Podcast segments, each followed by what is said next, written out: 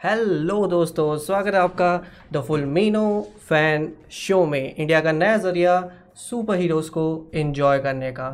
तो पहले बता देता हूँ, आज का जो एपिसोड होने वाला है, वो एक स्पेशल लाइव एपिसोड है फैल्कन एंड विंटर सोल्जर के लिए, जहाँ पे हम उसका रिव्यू करेंगे। मेरे साथ कुछ और गेस्ट भी आए हैं, जैसा मैं बता ही चुका हूँ, आप टाइटल में देख ही सकते हो और डिस्क्रिप्शन में भी देख सकते हैं। इन सब के चैनल के लिंक मैंने डिस्क्रिप्शन में वैसे दे दिए है। वैसे बस लाइव स्टार्ट करने से पहले आ, पहले जो जो लोग आ चुके हैं सबको हाय मयंक मेहुल रोहित प्रियेश आज बहुत सारे लोग आए ताराचंद दीपांशु और तुषार सभी लोगों को भैया नमस्ते सब लोगों को आने के लिए। एंड थोड़ा सा बस स्टार्ट करने से पहले चूँकि गेस्ट वगैरह आए हैं थोड़ा सा हमें उनका भी ध्यान रखना पड़ेगा। तीन चीज़ें मैं बताना चाहता हूँ। पहली बात जो हमारा रेगुलर एपिसोड आता है फुल मीनो फ़ैन शो का, जिसमें हम सुपर समाचार और सुपर चैट की बात करते हैं, वो कल आएगा साढ़े दस बजे तो रेगुलर वाला अब कल आएगा। वैसे वो फ्राइडे को ही आएगा, लेकिन आज हमने सिर्फ़ फाल्कन विंटर सोल्जर के लिए एक स्पेशल एपिसोड कर दिया है। दूसरी बात, अगर आपको यही जो स्ट्रीम है, वो सुननी है पॉडकास्ट की फॉर्म में तो आप इसको गूगल पे जाके कल सुन सकते हो। आपको सिर्फ़ सर्च करना है फुलमिनो फ़ैन पॉडकास्ट और इसकी पूरी जो ऑडियो वर्जन है वो आपको मिल जाएगा, जो आप अपने फ़ोन के बैकग्राउंड में सुन सकते हो। And the third thing is क्योंकि इस आज जो है तीन गेस्ट है हमारे साथ तो तीनों गेस्ट जो है, और मैं हूँ तो चार लोग हो गए, और चार लोग मिल के बातें करेंगे थोड़ी सी तो आपका हर कमेंट मैं नहीं ले सकता, और ये भी बता दूँ कि ये कोई ब्रेकडाउन नहीं है, ये बस एक डिस्कशन है। बट मैं आपका हर कमेंट या चैट नहीं पढ़ सकता तो जितनी हो पाएगा मैं कोशिश करूँगा। अगर आपके दिमाग में कोई अच्छा सा क्वेश्चन है तो प्लीज़ बताइए। वरना इसे सुन के इन्जॉय कीजिए। कुछ भी अगर क्वेश्चन हो, कुछ भी आपको शो में अच्छा लगा हो तो बताइए। मैं कोशिश करूँगा उसको जो है वीडियो में इंक्लूड करने की। लेकिन सभी चीज़ों को मैं इंक्लूड नहीं कर सकता। इतना बस आप लोगों को बताना चाहता हूँ। So let's start and let's welcome our guest and here we go आप सब लोग, तीनों लोग स्क्रीन पे आ चुके हैं। और सब लोग को जानते ही होंगे इन तीनों को, लेकिन मैं छोटा सा तीनों के बारे में कुछ बता देता हूँ। सबसे ऊपर हमें देख सकते हैं सत्यम भाई आईएमएफ के क्रिएटर इंडियन मार्वल फैंस इनका ग्रुप है और उनके नाम में मासिफ मार्वल आता है, लेकिन बाकी इनके ग्रुप पे सारी चीज़ों की बातें होती है। उसके नीचे है हमारे अदनान भाई, इनकी ट्रेलर डबिंग किसी ने, किसने नहीं सुनी है लाइक वो उसकी ज़िंदगी बेकार है अब क्या कर सकते हैं? और बहुत अच्छी डबिंग करते हैं बहुत अच्छी आवाज़ है इनकी and a third person but not the least और हमारे एमडीआई के अपने लाइक कुशाल भाई आ चुके हैं जो फाल्कन एंड विंटर सोल्जर के इतने बड़े फ़ैन हैं कि उन्होंने आज उसी की टी शर्ट पहनी है। सो गाइस स्वागत है आपका इस स्ट्रीम में और जनता भी आपका स्वागत ही कर रही है सब लोग यहाँ पे आ चुके हैं। एंड लेट स्टार्ट एक एक करके।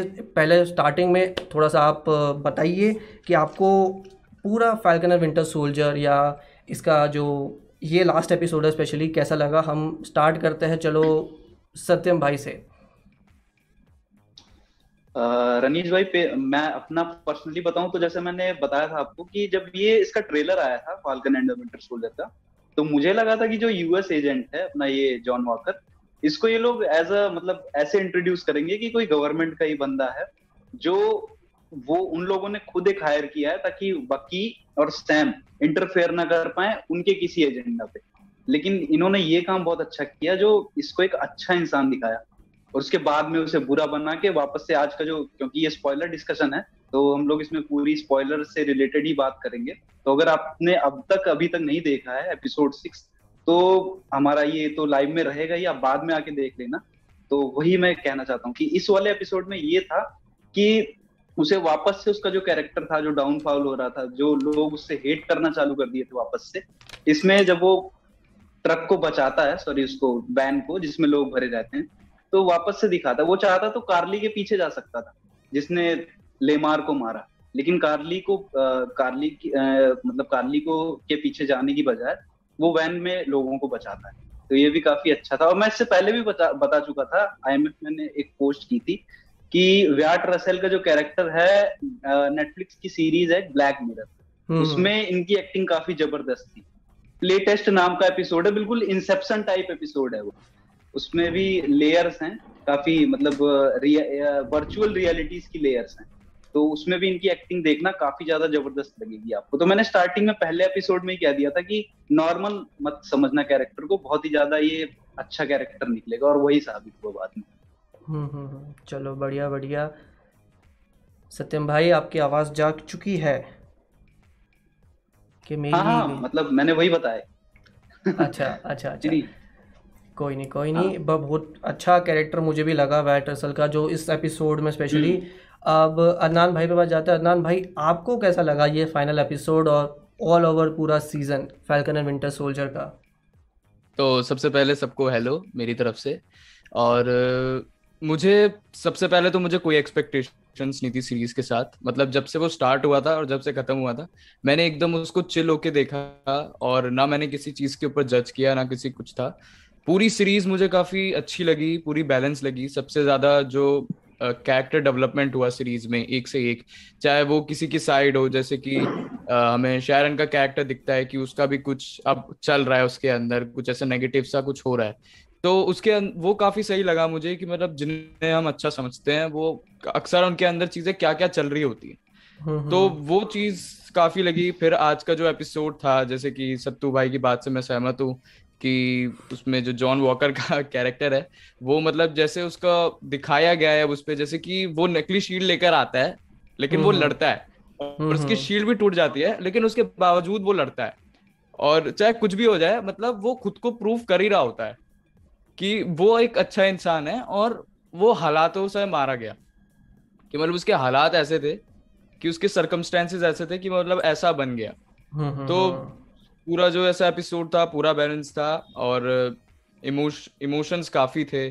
जैसे कि जो जो हमारा वो ला, लास्ट में वो स्टैचू उसको दिखाता है और जो सैम की स्पीच होती है तो मतलब हाँ तो सब कुछ जो था वो काफ़ी बैलेंस था काफ़ी मतलब मुझे मुझे काफ़ी मज़ा आया एपिसोड के अंदर मतलब पूरी सीरीज़ के कब शुरू हुई कब खत्म हुई मज़ा। मज़ा आया। बहुत सारे लोगों को मज़ा आया बिकॉज़ लोगों ने एक्सपेक्ट नहीं किया था। कुशाल भाई आपने तो कैप्टन अमेरिका की टी शर्ट ही पहनी है। आपको कैसा लगा ये एपिसोड और पूरा season like Falcon Winter Soldier जो कि आपके रिव्यूज़ काफ़ी अच्छे थे जितना मैंने देखा हमारे ग्रुप वगैरह में भी। हाँ तो सबसे पहले तो फुलमिनो फ़ैन पे सभी को हाय जितने भी देख रहे हैं।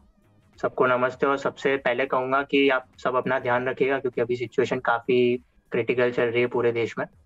और टीवी सीरीज़ पे आए तो टीवी सीरीज़ पे काफ़ी मैं कहूँगा कि पहले जब वांडा विजन रिलीज़ हुआ था, उसके बाद वांडा विजन को लेके काफ़ी लोगों ने क्रिटिसिज्म करा था कि इसमें पूरे एमसीयू के थ्रू आउट मतलब आप देखो ओवरऑल तो उसमें कैरेक्टर ओरिएंटेड काफ़ी ज़्यादा था वांडा विजन और उसमें पूरे एमसीयू यूनिवर्स मतलब आगे नहीं गई कोई स्टोरी जैसे। स्टोरी वहाँ के वहाँ ही थी बट कैरेक्टर ओरिएंटेड काफ़ी कुछ था। Similarly Falcon and the Winter Soldier भी आज जब फिनाले आ गया तो उस पे भी मैं सेफली कह सकता हूँ कि ये सीरीज़ भी कैरेक्टर ओरिएंटेड ही थी। मतलब हम्म इसमें इस सीरीज़ को बनाया ही इसलिए गया था कि हम लोग इस फैल्कन को एज कैप्टन अमेरिका एक्सेप्ट करें एज ऑडियंस और इन द शो भी हम लोग देख सकते हैं कि जैसे सब फैल्कन को सपोर्ट करने लगे कि आप कैप्टन हम्म अमेरिका हम्म। हो अब। तो वो काफ़ी अच्छा लगा मुझे। और दूसरी बात जो बाकी का कैरेक्टर जैसे जैसे टाइटल ही है Falcon and the Winter Soldier तो फैल्कन का नाम पहले आता है तो फैल्कन को थोड़ा ज़्यादा हाईलाइट किया गया है पूरे शो में। हम्म हम्म दूसरा हम्म। नाम आता है विंटर सोल्जर का। तो विंटर सोल्जर का मैं कहूँगा कि आज के एपिसोड में 19 बीस था थोड़ा मतलब थोड़ा कैरेक्टर इतना कुछ खास नहीं था बाकी का आज के एपिसोड में। बट फिर भी उसके कैरेक्टर को एक क्लोजर मिला आ, पूरी पूरे शो को अगर आप देखो तो वो भी काफ़ी अच्छा था और सेबेस्टियन स्टेन की एक्टिंग भी काफ़ी अच्छी थी। और लास्टली अगर आप बात करें जॉन वॉकर की तो जॉन वॉकर के कैरेक्टर से सबने एक्सपेक्ट करा था जैसा सत्तू भाई ने भी बोला कि सबने एक्सपेक्ट करा था कि ये गवर्नमेंट के तरफ़ से प्रेजेंट करा जाएगा इसको। पर एमसीयू ने पूरा जो है इसको अलग डायरेक्शन से दिखाया और उसका कैरेक्टर डेवलपमेंट भी काफ़ी अच्छा था। मतलब उसको सुपर सोल्जर सीरम भी मिल गया है और उसको एज अ पॉजिटिव लाइट में भी उसे दिखा दिया गया है कि वो एक अच्छा हम्म बंदा ही है आफ्टर ऑल सो वो भी मुझे काफ़ी अच्छा लगा जॉन वॉकर का भी और उनकी एक्टिंग भी काफ़ी अच्छी। तो अब आगे अब जब वो यूएस एजेंट बन गए तो वो अब मतलब जो भी उनका आगे कैरेक्टर रहेगा वो शायद मुझे लगता है कि शायद से सीक्रेट इन्वेजन या फिर आर्मर वॉर्स में भी हमें उनका कैरेक्टर देख सकते हैं। तो हम्म। ओवरऑल तो मुझे टीवी शो काफ़ी अच्छा लगा। और अब सबसे मैं यही रिक्वेस्ट करूँगा सारे जितने भी देख रहे हैं और जितने भी शायद बाद में देखेंगे उनसे ये रिक्वेस्ट है मेरी कि आप शो को ऐसे मत देखो कि मतलब कुछ बड़ा कुछ उसमें हो जाएगा। एमसीयू का कोई भी टीवी शो आ जाए अब चाहे लोकी आने वाला है उसके बाद हॉकाई भी आने वाला है तो सब में आप इतना एक्सपेक्ट मत करो कि मतलब स्टोरी से रिलेटेड काफ़ी कुछ हो जाएगा। बट कैरेक्टर स्टडी जो है, वो सबसे मेन हाईलाइट रहेगी सारे एमसीयू शोज़ में, मेरे हिसाब से। हम्म हम्म हम्म हम्म। बहुत सारी जनता आ चुकी है और थोड़े से गेस्ट हमारे सीरियस हो चुके हैं। सीरियस होने की ज़रूरत नहीं है। यहाँ पे हम इंजॉय करने के लिए आए हैं और इन्जॉय करेंगे, ठीक है? तो सीरियसनेस को डाल दो कहीं और पे और इन्जॉय करो, ठीक है? चाहो तो बीच बीच में भी बोल सकते हो, कोई टेंशन नहीं है। जनता सबको है है लोग कर रही है। अब एक एक का नाम तो नहीं ले सकता क्योंकि इतनी सारी जनता आ चुकी है। कुश, कुशाल की बातें इतनी गहरी थी ना मैं डूब गया था। हाँ, हाँ डूब मैंने भी वही सोचा। मैंने कहा यार कुशाल तो आते ही सीरियस हो गया। ओह ओह। मतलब मैं यहाँ चैट है मेरे पास यहाँ क्वेश्चन है और मैं तब भी ऐसा देख रहा हूँ। मैं कुशाल तो यार पहले पाँच पाँच पहले पाँच मिनट में सीरियस हो गया। कुशाल ने भारी बम फोड़ा है सीधा बट दैट्स गुड ठीक है। क्योंकि शो भी काफ़ी सीरियस था। आज। कुशाल हाँ। की स्टडी नहीं, लेकिन कुशाल एक चीज़ कुशाल ने बहुत बढ़िया बोली कि हम्म, हम्म। भी पेंडेमिक का टाइम चल रहा है तो हम लोगों का भी ये मोटिव था कि सब लोग बोर ही हो रहे हैं घर पे बैठे हुए हैं। हम्म, तो अ, मतलब लाइव के ज़रिए थोड़ा या हाँ डिस्कशन के ज़रिए हम लोग खुद भी एंटरटेन हो और जो लोग देख रहे हैं लाइव वो भी एंटरटेनमेंट लें। तो बस यही पर्पज है कि आप लोग भी सेफ़ रहो और हम लोग भी सेफ़ ही हैं घर पे। घर पे रहो मास्क वगैरह लगाओ बाकी तो सब समझदार हो कुछ बताना नहीं है किसी को। जनता वगैरह थोड़े शाउट आउट मांग रही है या वो लोगों को बोल रही है कि भैया हमारी चैट पढ़ो। पर देखो, सत्यम भाई और अदनान भाई जो है, वो फ़ोन से लाइव आ रहे हैं। तो फ़ोन पे वो चैट नहीं खोल सकते लाइक दो दो चीज़ें एक साथ नहीं कर सकते, उनके लिए मुश्किल होगा। तो चैट वगैरह मैं पढ़ लूँगा। आपके पास कोई क्वेश्चन जनता हो, कोई क्वेश्चन हो, कोई कुछ भी आपको सीन वीन अच्छा लगा मुझे बताओ। जब तक वो मैं पढ़ूँगा तब तक हम कुछ ना कुछ तो आपको दिखाना ही है। अच्छा सा हम शो को डिस्कस करना हमें तो वो हम साथ साथ करते रहेंगे। सो हम ताल के अंदर जाएँगे पूरी। हाँ हाँ। जब तक हम यहाँ हैं तब तक आई थिंक किसका डायलॉग था? मैं भूल गया। सेक्रेट गेम्स का कुछ डायलॉग था? किसी चीज़ का डायलॉग था? चलो छोड़ो। कि जब तक ये खत्म नहीं होता अपन हाँ। इधर रहेगा ऐसे हाँ। जब तक ये खत्म नहीं होगा तब तक आपको नीचे इधर ही रहेगा। सो so, एक और चीज़ जो कि ये एक सीज़न इस सीज़न के साथ हुई कि इस सीज़न को हिंदी में डब किया गया तो अदनान भाई से ही पूछता है कि अगर उन्होंने हिंदी में देखा है तो क्योंकि मैंने नहीं देखा एक भी एपिसोड टाइम नहीं मिल पाया मुझे तो अदनान भाई आपको डबिंग कैसी लगी इस चीज़ की? हिंदी डबिंग तो काफ़ी अच्छी थी मतलब जैसे कि हम हमेशा एक्सपेक्टेशंस रखते हैं कि हाँ डायलॉग्स चेंज ना हो या मतलब परफॉर्मेंस सबकी अच्छी हो तो उस चीज़ पे तो हाँ काफ़ी फोकस किया है इस बार। सीरीज़ जो डब हुई है, सारे डायलॉग्स प्रॉपर हैं। वॉइस एक्टिंग सबकी सही है कास्टिंग सबकी सही है। वही जो पुरानी आवाज़ें हमें कभी मिली थी सिविल वॉर के टाइम या मतलब इन्फिनिटी वॉर के टाइम जो मतलब चलती हुई आई हैं आवाज़ें, वही आवाज़ें थी, वही सब था। वॉइस एक्टिंग बढ़िया थी तो मुझे तो काफ़ी अच्छा लगा हिंदी डब और मतलब जो इंग्लिश नहीं समझ सकते, उनके लिए तो बिल्कुल जो हिंदी डब्ड है, वो परफेक्ट है। वो आराम से देख सकते हैं, कोई क्रिंज डायलॉग्स नहीं है। जैसे ही सीरीज़ है एकदम सीरियस टाइप थोड़ा सा हँसी मज़ाक है जो भी है सब सही है डायलॉग्स वगैरह सब सही है तो आप देख हम्म, सकते हैं हिंदी डब में इसको। चलो बढ़िया बात है। मैंने पर्सनली बोलूँ मैंने लास्ट हिंदी डब देखा था तो वो था एंड गेम का और उसके बाद वो क्रिंज था। हाँ तभी मैंने था। थोड़ी देर देखा फिर मैंने बंद कर दिया तो वो वाली हालत थी। आ, बाकी सत्यम या कुशाल तुम में से किसी ने देखा हिंदी में? तुम क्या कहना चाहते हो? क्योंकि मैंने नहीं देखा नहीं, तो मैं हिंदी में- मेरा अभी तक तो नहीं देख पाया हूँ बट अच्छा। शायद से आगे चलते क्योंकि बहुत सारे लोग हाँ ये ये भी एक मैंने- पॉइंट था कि सब लोग वांडा विजन के बाद थोड़े से अब इंग्लिश में शिफ्ट हो गए क्योंकि उन्होंने वांडा हो विजन गए, देखा करेक्ट और उन्हें लगा कि हम देख सकते हैं लाइक इंग्लिश ऐसा भी कुछ अलग नहीं होता। सत्यम ने देखा आई थिंक सत्यम बता रहे थे तुम कुछ? मैंने हाँ मैंने मैंने हिंदी में देखा और मुझे थोड़ा सा ऐसा लगा क्योंकि ये जो सीरीज़ थी ये डायलॉग वाइज कन्वर्सेशंस काफ़ी ज़्यादा थे इसमें। लोग हम्म। एक दूसरे से बात कर रहे हैं। सैम का इतना अच्छा डायलॉग था मोटिवेशनल डायलॉग था अभी सिक्स एपिसोड में। वो जो डिफाइन किया कि उसको कि हाँ ये कैप्टन अमेरिका के लायक है ये डिजर्व करता है। तो ये सीरीज़ डिस्कशन वाइज काफ़ी ज़्यादा थी। तो मैं तो कहूँगा कि अ, मैं पर्सनली मुझे खुद इंग्लिश में काफ़ी प्रॉब्लम होती है लेकिन मैंने हिंदी में ही देखा इसीलिए। लेकिन देखने के बाद जो सबटाइटल्स चल रहे थे मैं यही कहूँगा कि इंग्लिश ज़्यादा बेटर है। क्योंकि भले ही डायलॉग डबिंग अच्छी हो लेकिन डायलॉग चेंज थे। मतलब डायलॉग क्रिंज नहीं थे। मैं ये नहीं कह रहा कि एंड गेम की तरह या डेडपुल टू जो थी उसकी तरह डायलॉग में हम्म। चेंजेस थे। हम्म हम्म हम्म। डबिंग में कुछ वैसा था। डबिंग अच्छी हम्म। थी थोड़ा डायलॉग 19 20 थे वैसा। इसलिए जो ओरिजिनल होता है वो तो ओरिजिनल ही होता है।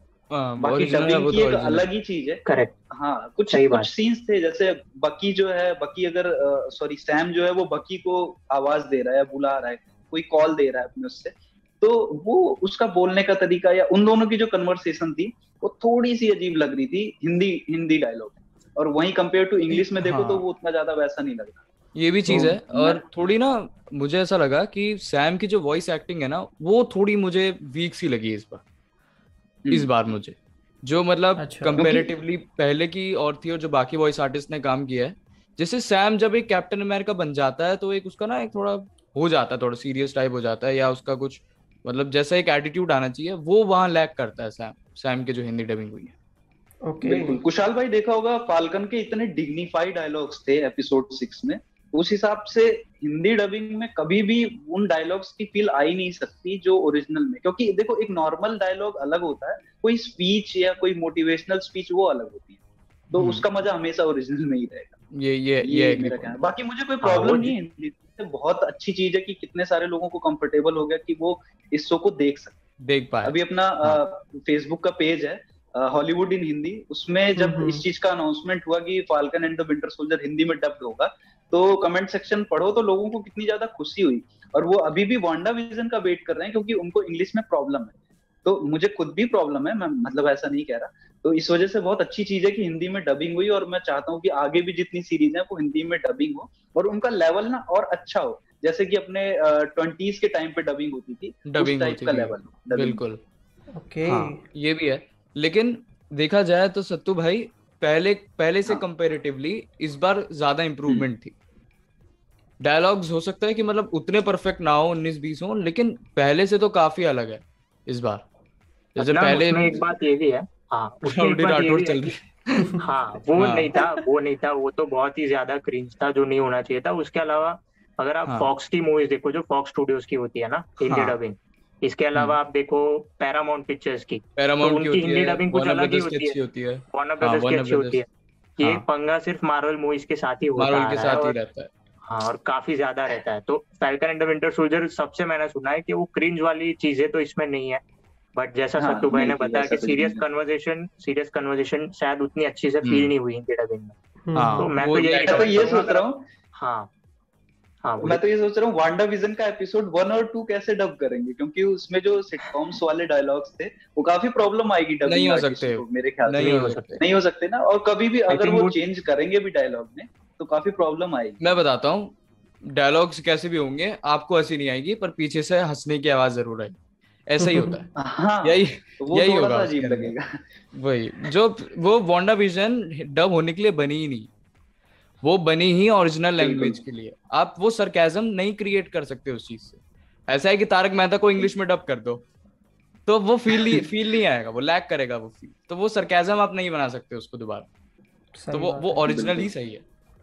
ओके। आ, कश्यप भाई पूछ रहे हैं कश्यप कतारिया जी कि जीमो का फ्यूचर जो कि जीमो एक लाइक ब्रेकआउट कैरेक्टर था इस पूरी सीरीज़ का जो अलग ही हो गया। हम्म। तो उसके कैरेक्टर का आगे क्या हो सकता है? उसका फ्यूचर क्या हो सकता है? आ, कुशाल भाई से स्टार्ट करते हैं। कुशाल भाई आपको क्या लगता है? बिकॉज़ जीमो का तो एक तो डांस तो पॉपुलर हुआ ही था ही। लाइक सब लोग डांस के दीवाने हो गए थे उसके।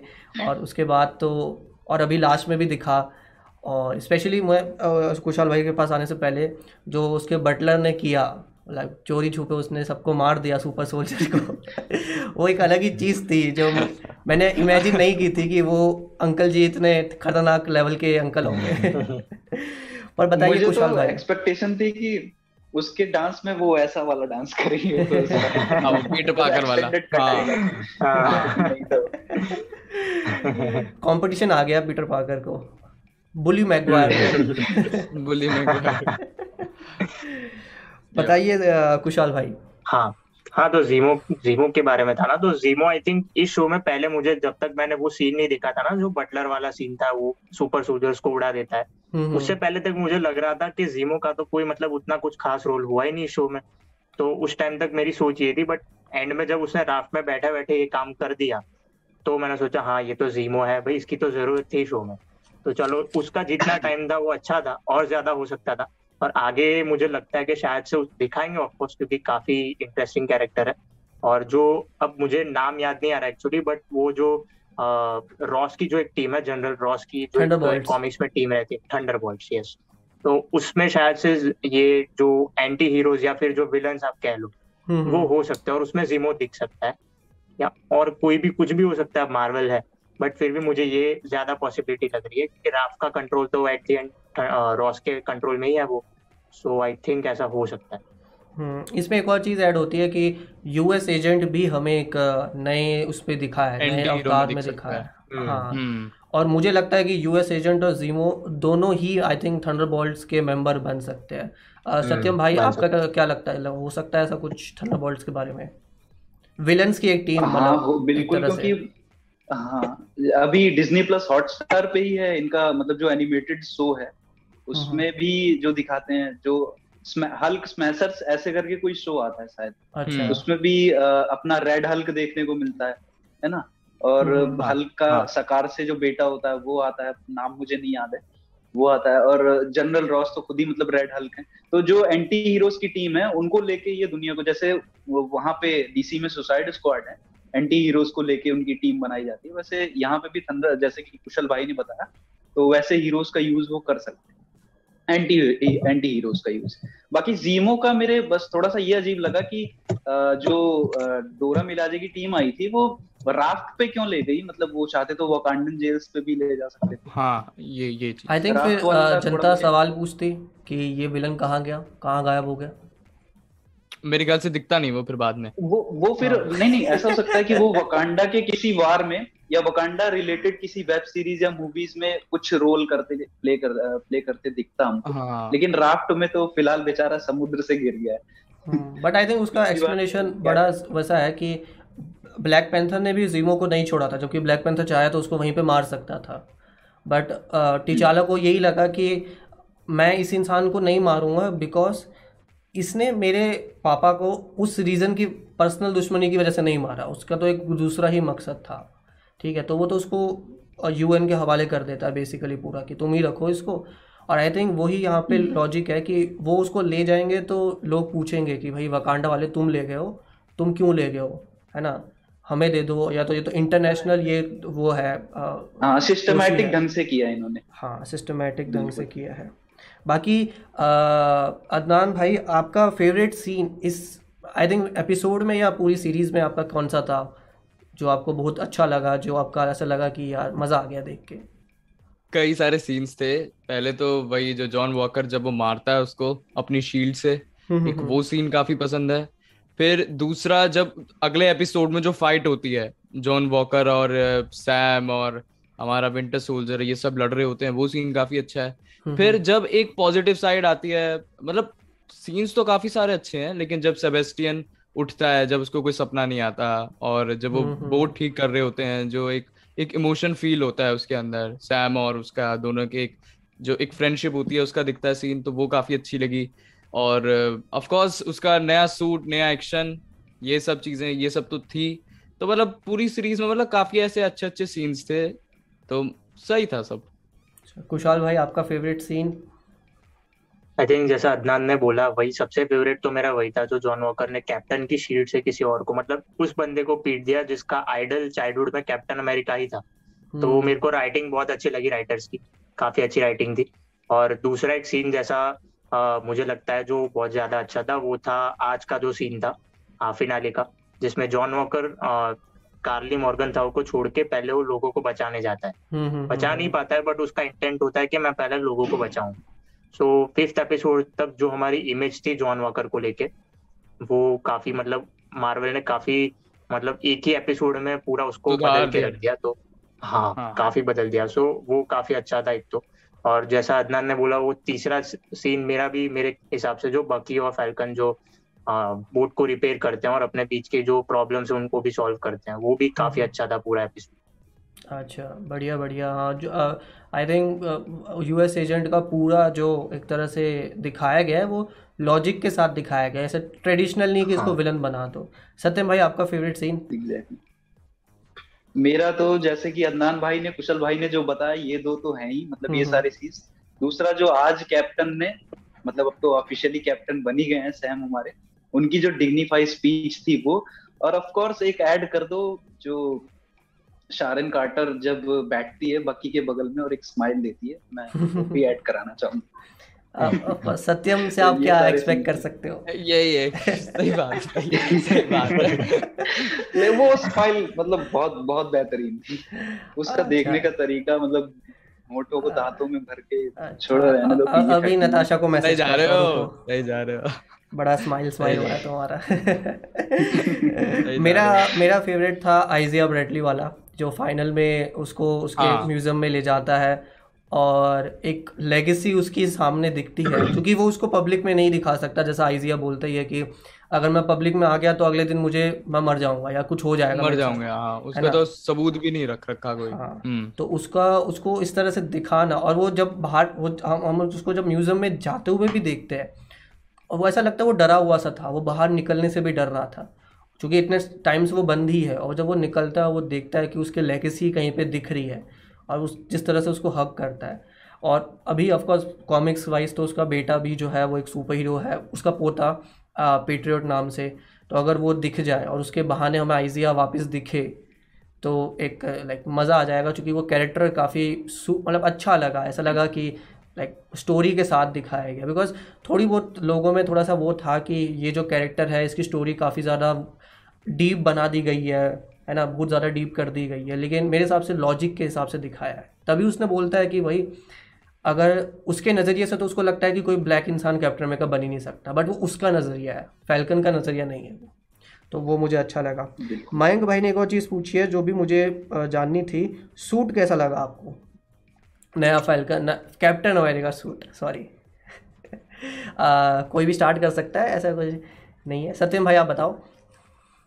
मेरे ख्याल से शायद ही कोई होगा जो ऐसा बोले कि उसे सूट नहीं अच्छा लगा। मतलब ज़रूरी नहीं कि हमारे डिस्कशन में ही जो हम्म, फैंस भी जिन्होंने देखा होगा शो उनमें भी कोई ऐसा नहीं कह सकता कि हमें सूट ऐसा चाहिए था ऐसा नहीं मिला। सूट काफ़ी ज़्यादा अच्छा था फाल्कन भी उसमें काफ़ी ज़्यादा अच्छा लग रहा था। और जैसे उसकी एंट्री होती है वो सील्ड फेंक के मारता है कांच तोड़ के अंदर आता है तो वो भी मूवमेंट और जिस मूवमेंट पे वो कार्ली को मतलब अपनी मतलब गोद में लेके मरी हुई कार्ली को लेके उतरता है वो हम्म, हम्म। वो सीन भी काफ़ी ज़्यादा अच्छा लगा मुझे और उस टाइम हम्म। पे उसका सूट भी काफ़ी अच्छा लग रहा था उसपे और ये सीन मुझे याद दिलाता है लुसीफर का लूसीफर में हाँ season उसमें सीज़न हाँ हाँ वो पंख हाँ, खोल उसमें के एक उसको बचा कैरेक्टर है लेता है उसकी। डेथ होती है नहीं नहीं नहीं वो तो था ही अच्छा। जब लूसीफर उसको बचाता है जो एमेनेडील का कैरेक्टर था उसमें एक लॉयर थी ना उस वाले कैरेक्टर की जब हाँ। डेथ होती है तो उसे अपनी गोद में उठा के मतलब ऐसा वो सीन बिल्कुल पैरेलल काफ़ी अच्छा लगा देखने में फाल्कन का सूट मुझे बहुत ज़्यादा अच्छा लगा।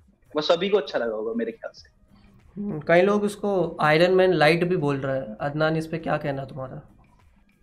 ये तो ट्रेंड बन गया है। कोई भी चीज़ आयरन मैन से कंपेयर कर दो कोई भी चीज़ उस पे कर दो तो ये तो है। लेकिन मैंने तो मैं मैं तो कोई एक्सपेक्टेशंस नहीं रखता सच बताऊँ। मेरे को तो ज़ीरो एक्साइटमेंट रहती है। मैं बस आता हूँ हम्म। देखता हूँ। हो जाता अच्छा रनीश भाई? हम्म हम्म। ये जो फाल्कन के सूट में नया वाला रेड विंग आया है इसे रेड विंग बोलेंगे या ब्लैक विंग बोलेंगे? क्योंकि ये मुझे तो पता नहीं है। पेंगुइन मुझे तो पेंगुइन सुनाई दिया था। आई थिंक रेड विंग ही मतलब बोलेंगे और क्या बोल सकते हैं। ईगल बोले तो ज़्यादा अच्छा हाँ, लगेगा आई थिंक ईगल ऐसा कॉमिक्स का नाम नहीं है लेकिन अमेरिका के हिस्ट्री में ईगल ज़्यादा दिखता है है ना उनके सिंबल्स वगैरह में। तो अगर उसको ईगल नाम दे दिया जाए तो काफ़ी अच्छा लगेगा। बट मुझे सूट के बारे में बस एक चीज़ ये बोलनी थी अदनान भाई वैसे कंप्लीट करेंगे आगे कि एक चीज़ मुझे तो अजीब लगी कि ये सूट वकांडा वालों ने बनाया है। वकांडा वालों ने कैप्टन अमेरिका का सूट वो मुझे थोड़ा सा बस अजीब लगता है वो सोचना।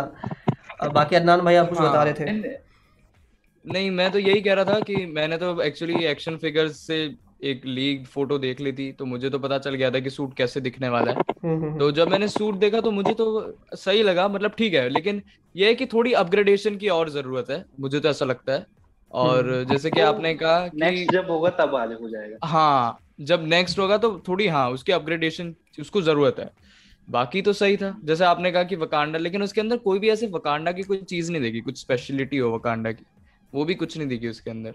हम्म, अभी नहीं तक तो एक्चुअली वो बना ही वाइब्रेनियम से था तो आई थिंक उसमें स्पेशलिटी और क्या हो? सकती अरे भाई बात सही है। स्पेशलिटी इसकी स्पेशलिटी की तो बात ही मत करो क्योंकि जब वकांडा पे जब इन्फिनिटी वार का ट्रेलर देखा होगा जब ये अपना ब्लैक पैंथर बोलता है कि get this man a shield और वो हाँ, उसकी हाँ। शील्ड निकल के आती है तो कितनी सारी एक्सपेक्टेशन थी कि शील्ड कैसी होगी उसमें क्या क्या हाँ, वो जुड़ जाएगी। लेकिन वो क्या कर रहा है बस उससे मार रहा है। वो हाँ। कुछ भी नहीं था उसमें। तो इसमें भी हाँ, बस उसके विंग्स को ये मान लो कि वो वाइब्रेनियम के हैं। पर वाइब्रेनियम का है तो कुछ उसमें स्पेशल जैसे बकी की जो आर्म्स है राइट वाली हम्म, वो हम्म, सॉरी लेफ़्ट वाली आर्म है बकी की वो हम्म। उन्होंने दिखाई है कि वाइब्रेनियम की है। और इससे पहले वो यूज़ करता था मेटल आर्म वो कितनी ज़्यादा पावरफुल दिखाई है।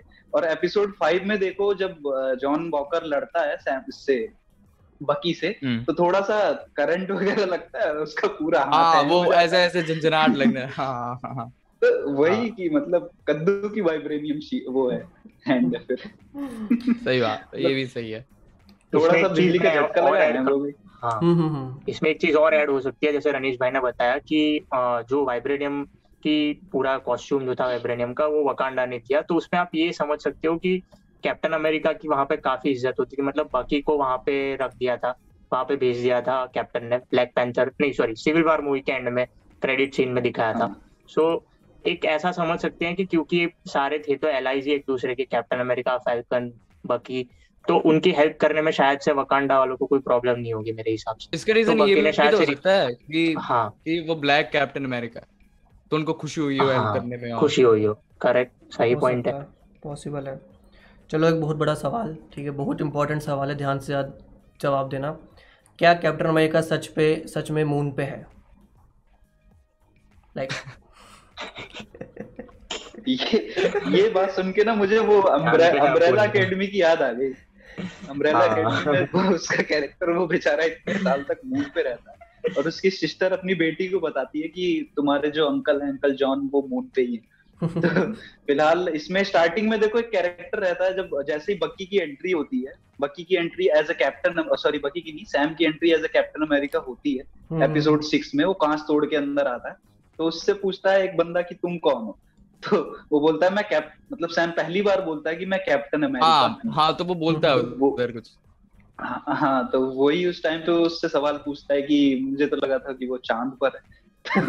ये इससे पहले मतलब जो गॉसिप्स चल रहा था उनके यूनिवर्स में जो गॉसिप चल रहा था उससे रिलेटेड ये था कि उन लोगों के अंदर ये सवाल था कि सबको रियल में लगता है कि हाँ कैप्टन अमेरिका चाँद पर चाँद पर है तुम चाँद पे आप ये मीम वायरल हो गया था इसके चक्कर में। बढ़िया है।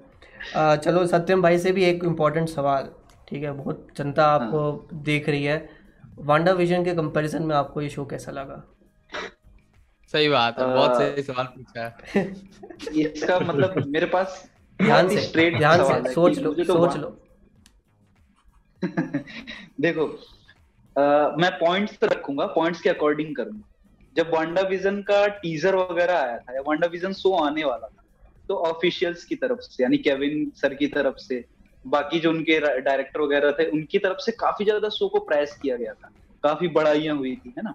हम्म, हम्म, और मतलब शो अच्छा भी था बड़ाइयों के अकॉर्डिंग हाइप हाइप बनाई लेकिन उसमें ये था कि जो क्रिटिक्स थे वो भी काफ़ी ज़्यादा हाइप बढ़ा रहे थे तो हाइप वो लोग बढ़ा रहे थे लेकिन कंपेयर करो Falcon and the Winter Soldier में तो यहाँ पे कभी भी ऑफिशियल की तरफ़ से कोई हाइप नहीं बनाई हम्म, हम्म, और हम्म। दूसरा उसमें था कि उसमें कभी भी leak नहीं हुए।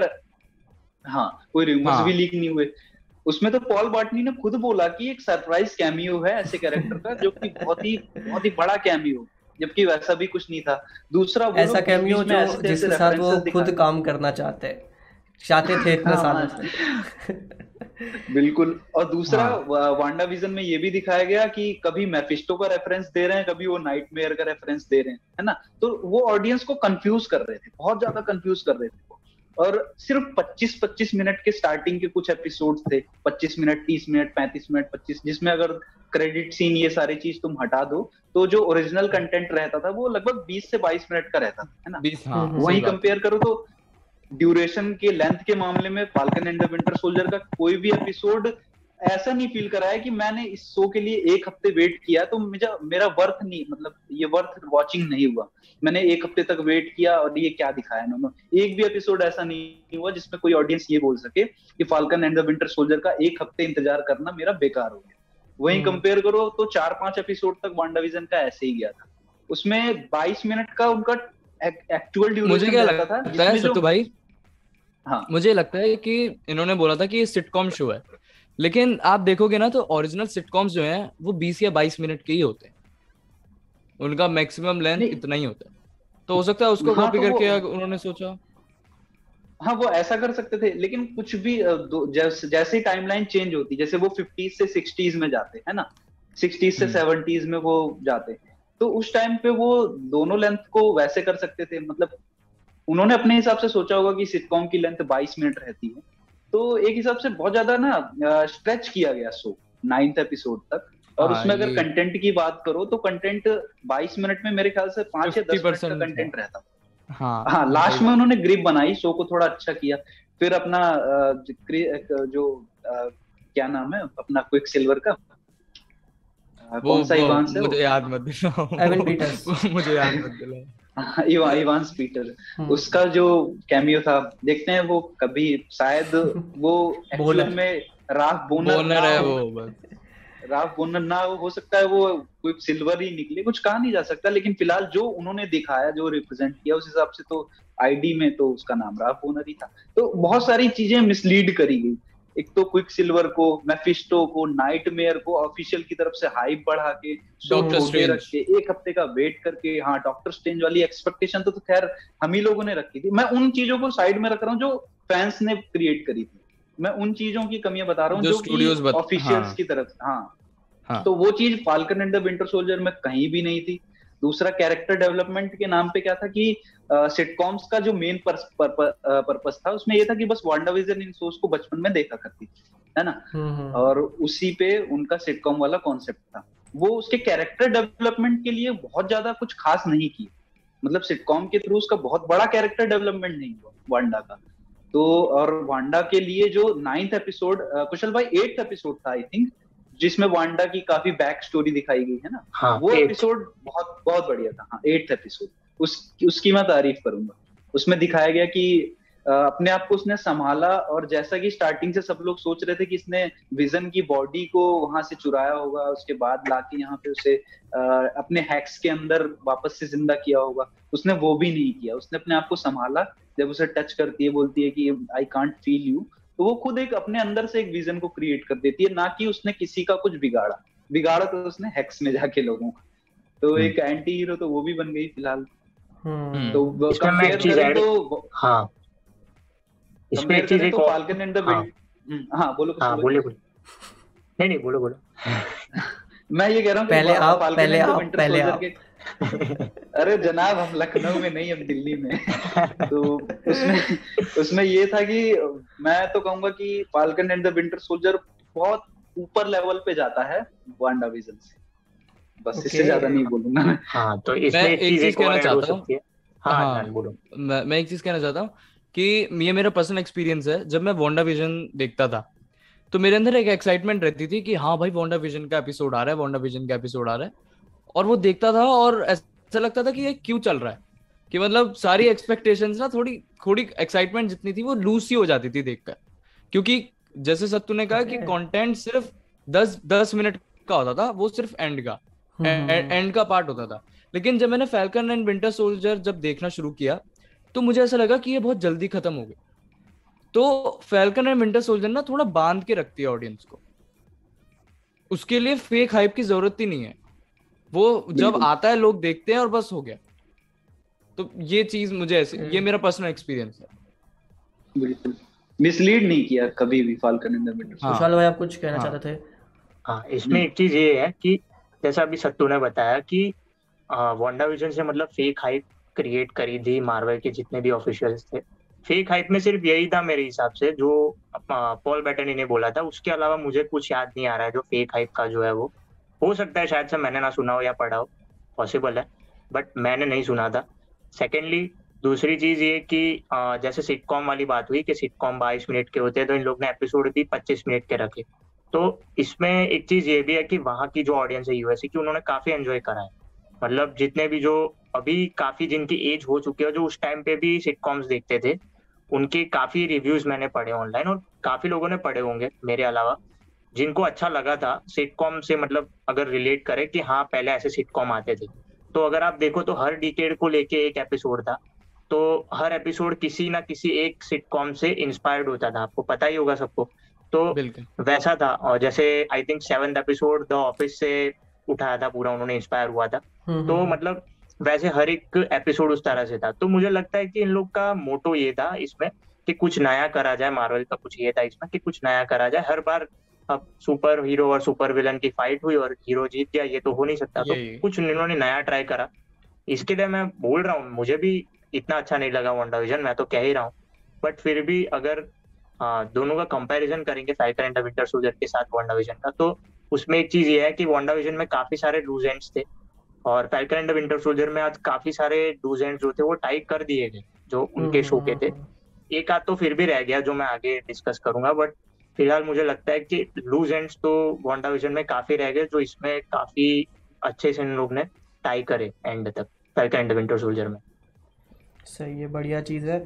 जनता आपके पास कोई सवाल हो? मैंने तीन चार क्वेश्चन तो लिए अभी चैट से बट और कोई भी हाँ, सवाल हो हम ले ही रहे टेंशन ना लो। जनता जनता कमेंट चैट करो अपना।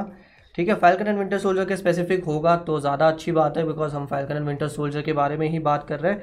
बट तब तक चलो कोई भी एक थ्योरी फ्यूचर के लिए कुछ प्रेडिक्शंस वगैरह तुम्हारे एक कोई भी एक जो तुम सबके दिमाग में आ रहे हैं कुशाल भाई से स्टार्ट करते हैं। अच्छा नहीं एक्चुअली सत्तू भाई स्टार्ट करेंगे तो अच्छा है क्योंकि मैं सोच रहा हूँ एक्चुअली क्या थियरी बताऊँ सो ओके ओके चलो सत्यम के पास पहले मतलब- थ्योरी है। थ्योरी का काम तो वैसे आशीष एजे का है लेकिन जैसे मैंने आज का post credit post credit scene देखा तो दो चीज़ें दिमाग में आ रही थी। मतलब एक तो जो शैरन का कैरेक्टर था वो इतना ज़्यादा चेंज कैसे हो सकता है? अगर लॉजिकली देखो तो हम्म, वो वो पहले भी गवर्नमेंट के अगेंस्ट जाके अच्छा काम कर चुकी है। हम्म, मतलब हम्म, अ, 2014 वाली विंटर सोल्जर में उसने कैप्टन का साथ दिया था। और कैप्टन का साथ जिन्होंने भी दिया था उनमें से कोई भी इंसान बुरा नहीं था। जो इंसान लोगों को इंस्पायर कर रहा है तो वो अचानक से कैरेक्टर उनका इतना चेंज कैसे हो सकता है? तो जो मुझे शैरोन का कैरेक्टर मेरी एक पॉसिबिलिटी है शायद हो सकता है मे बी स्पॉइलर हो ना हो तो ज़्यादा अच्छा है। कि वो शैरोन नहीं है बल्कि कोई स्क्रल है। मतलब थोड़ा सुनने में हाँ। अजीब लगा होगा। ये हो सकता है। अजीब लगा। वो स्क्रल है और जैसे कि गवर्नमेंट के जो भी हथियार हैं प्रोटोटाइप्स है इंफॉर्मेशन है उसने बोला कि बायर्स तैयार रखो। यानी कि खरीदार तैयार रखो। अब सुपर सोल्जर सीरम तो नहीं रहा लेकिन बहुत सारी ऐसी इंफॉर्मेशन है जो हम तुम्हें दे सकते हैं। और अभी हम्म, हम्म, रिसेंटली आने वाली है सीक्रेट इन्वेजन आने वाली है। तो वो उसका बेस वो लोग पहले से तैयार रखेंगे। अचानक से उस शो में ही दिखाना तो चालू कर नहीं देंगे। क्योंकि मार्वल की यही तो खास बात है। 2008 सॉरी 10 की आयरन मैन 2 के रेफरेंसेस आज तक मिलते हैं हम लोगों को। 2008 तो के टेन रिंग्स एक- पूरा शेंगची अभी दिख रहा है हमें हाँ। में। हाँ वो भी है और अभी प्रोजेक्ट एक्सोडस का तो अभी भी नहीं पता चला है। वो आगे चल के दिखाएँगे। तो मुझे एक दो थ्योरी है मेरी। एक तो या तो सीक्रेट इन्वेजन में शेरोन रिवील होगी कि वो स्क्रल है ओरिजिनल शेरोन जो है या तो उनके कब्जे में होगी या तो उन्होंने मार दिया होगा। मार तो नहीं देंगे थोड़ा डार्क हो जाएगा वैसे डार्क आजकल ये ये लोग डार्क तो हैं। एपिसोड फोर में हो गया था। बढ़िया हुआ मज़ा आया। आज का- आज का- एपिसोड नहीं देखा? आपने रनीश भाई उसमें वो मरकरी मरकरी क्या बोलती है मरकरी वेपर से मार देते हाँ हाँ। मरकरी वेपर से पूरा उसको डेडपूल बना देती है। मतलब उसका पूरा सब कुछ जला देती है। तो देखने को यस कि 12 प्लस लिखा है रेटिंग में हालाँकि है नहीं अभी ये लोग ऐसी चीज़ें इंक्लूड कर रहे हैं जो थोड़ा सा क्लियर आई थिंक 16 प्लस है। शायद से 16 प्लस है ये शो मैंने आज देखा था ट्वेंटी ट्वेंटी प्लस दिखा रहा था। इंडिया में दिखा रहा होगा बिकॉज़ इंडिया में जो मतलब वो तो ऐप में उस तरह की सेटिंग होगी ना कि आप एक ही चीज़ बता सकते हो या तो ट्वेल्व प्लस बता सकते हो या एटीन प्लस हाँ। तो वो ऐप का सिस्टम के हिसाब से कुछ होगा। हालाँकि मतलब आमतौर पे तो हम यही देखते हैं कि मतलब वो या तो वो अडल्ट है आर रेटेड है या नहीं या तो उसके पीछे है। उससे बीच बीच का तो कोई देखता ही नहीं है कि कितने साल ये सब वो तो या तो अडल्ट बताओ या तो जाने दो। हाँ, अदनान तो- भाई आपके दिमाग में कोई थ्योरी आ रही हो? ओके ओके ओके मेरी मेरी दूसरी दूसरी वाली रह गई। ओहो दो दो थ्योरी दूसरी वाली। दूसरी वाली ये है कि अगर इस चीज़ को साइड में रख दो पहली वाली थ्योरी को कि शेरोन स्क्रल नहीं है तो वो जाके कनेक्ट होती है स्टोरी फिर आर्मर वार्स पे। यानी कि हम्म। वो गवर्नमेंट के चीज़ों को मतलब कि डिटेल्स को उनके प्रोटोटाइप्स को उनके हथियार को या कोई भी इंफॉर्मेशन है उसको शेयर करेगी तो अभी जो आर्मर वार्स वगैरह आने वाला है तो उसमें हो सकता है कि जो अपना अ, इसका कैरेक्टर है क्या नाम है जॉन चैडविक का कैरेक्टर है क्या नाम है उसका जो अपना आयरन मैन के साथ रहता है वार मशीन रोडी हाँ वॉर मशीन रोडी रोडी हाँ रो, रोडी का कैरेक्टर हो सकता है अब वो जाके कहानी वहाँ से कनेक्ट हो क्योंकि इनकी तो आदत है इधर उधर कनेक्ट करने की जो कि अच्छी मज़ा आता है देख के। तो हो सकता है कि अगर ये स्क्रल नहीं निकलती है तो ये इन्फॉर्मेशन लीक करेगी या कुछ ऐसी चीज़ें हैं जो शेयर करेगी जो शायद फिर आर्मर वार्स में अपना रोडी जो है वो रोकेगा इसमें। ओके तो ये दूसरी वाली तो उतनी ज़्यादा पावरफुल नहीं है लेकिन पहली वाली थोड़ा सेंस बना। पहली वाली ज़्यादा इतनी- सेंस बनाती है हाँ। इतनी जल्दी इतना कैरेक्टर चेंज पहली वाली हाँ सही बात। हम्म हम्म हम्म। बाकी चलो भाई। हो गया ना। आ, उससे पहले जनता जो भी देख रही है लाइक लाइक कर दो यार सत्यम अदनान खुशहाल भाई तीनों आए ऐसे तीन लोग एक साथ आपको आगे भी देखने को मिलेंगे लेकिन अभी पहली बार आए तो पहली बार के लिए लाइक तो बनता ही है। हाँ उम्मीद है मिलते रहे। असली में भी मिलने का मौका मिले वो भी याद रखो। चलो। बिल्कुल बिल्कुल। अदनान भाई बताओ आपके दिमाग में कोई थ्योरी वगैरह आ रही है या आपने थ्योरी बनाना छोड़ दिया है? फ़िलहाल तो कोई थ्योरी नहीं है क्योंकि सच बताऊँ मैं अभी इतना डीप भी नहीं गया हूँ। कोई थ्योरी नहीं है फ़िलहाल। बाकी तो। थ्योरी बनाने का हाँ। मज़ा उसी चीज़ में है कि वो बनाने वाला मज़ा होना चाहिए।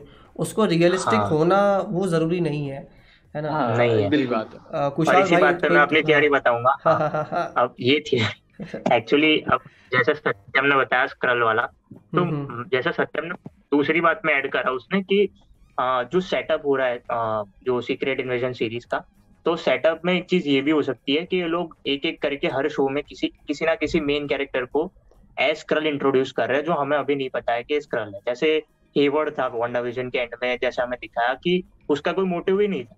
वो आ, जो ट्विंस थे वंडा के उनको मार दे मारने की कोशिश करता है। और उसका जो भी था मुझे तो समझ ही नहीं आया वो क्या मोटिव था। उसका अगर आगे चल के ये लोग दिखाते हैं कि वो स्क्रल था तो पावरफुल लगेगा वो। मतलब जो लूज एंड है अभी वॉन्डा विजन का one of the loose ends तो वो टाई हो हम्म, सकता है। हम्म। तो वो एक चीज़ है कि वो भी स्क्रल हो सकता है पॉसिबली और क्योंकि सीक्रेट मोटिव तो अगाथा का भी नहीं लग रहा था।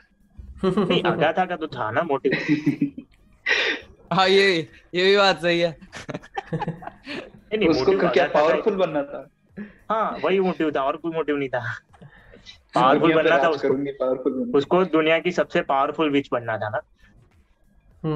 हो सकता है चलो जो भी है। बट सेकेंडली दूसरी दूसरी चीज़ जैसे रनीश भाई ने बोला कि कैप्टन अमेरिका अभी जो हमारा जो ओरिजिनल कैप्टन अमेरिका जो हमारा कप्तान अमेरिका है वो कहाँ पे हो सकता है? तो उसका भी मुझे लगता है ये लोग ने उसको भी थोड़ा मतलब अभी के लिए वो दिखाएँगे नहीं कहीं पे। जब मेन ज़रूरी होगा जब उन्हें लगेगा तभी दिखाएँगे क्योंकि हम्म, कहीं पे भी मेंशन नहीं हुआ कि वो मर चुका है। और हम्म, र्यूमर्स हम्म, है मार्वल सिनेमेटिक। यूनिवर्स के अंदर जो है र्यूमर्स है कि वो चाँद पे है कोई कहता है कि वो मर गया बट अगर मर गया है तो फिर पहला एपिसोड ही बनता था कि हमें फ्यूनरल देखने मिली जो हमें देखने नहीं मिला। और I think Falcon fifth fourth या फिफ्थ एपिसोड में वापस से बोलता है कि स्टीव जा चुका है। मुझे इंग्लिश याद नहीं यार मैं इंग्लिश थोड़ी मेरी कमज़ोर है हम्म। बट उसमें ऐसा ही कुछ बोलता है वो कि वो जा चुका है। ऐसा नहीं बोलता कि वो मर चुका है। तो शायद से हो सकता है कि वो स्वॉर्ड के बेस पे हो जहाँ पे हमने निक फ्यूरी को देखा था. फार फ्रॉम होम के क्रेडिट सीन में। हो सकता है वहाँ पे भी वहाँ पे भी चाँद के पास ही वहाँ पे भी हाँ चाँद के पास ही है और हम्म, यही हाँ। है और तो उनको पेन अल्टीमेट मोमेंट पे कहीं पे उनका रिवील हो सकता है। ऐसा नहीं कि किसी भी टीवी शो में दिखा दिया बट किसी मेन इवेंट पे शायद से उनको दिखाया जाए कि हाँ स्टीव तो अभी भी है।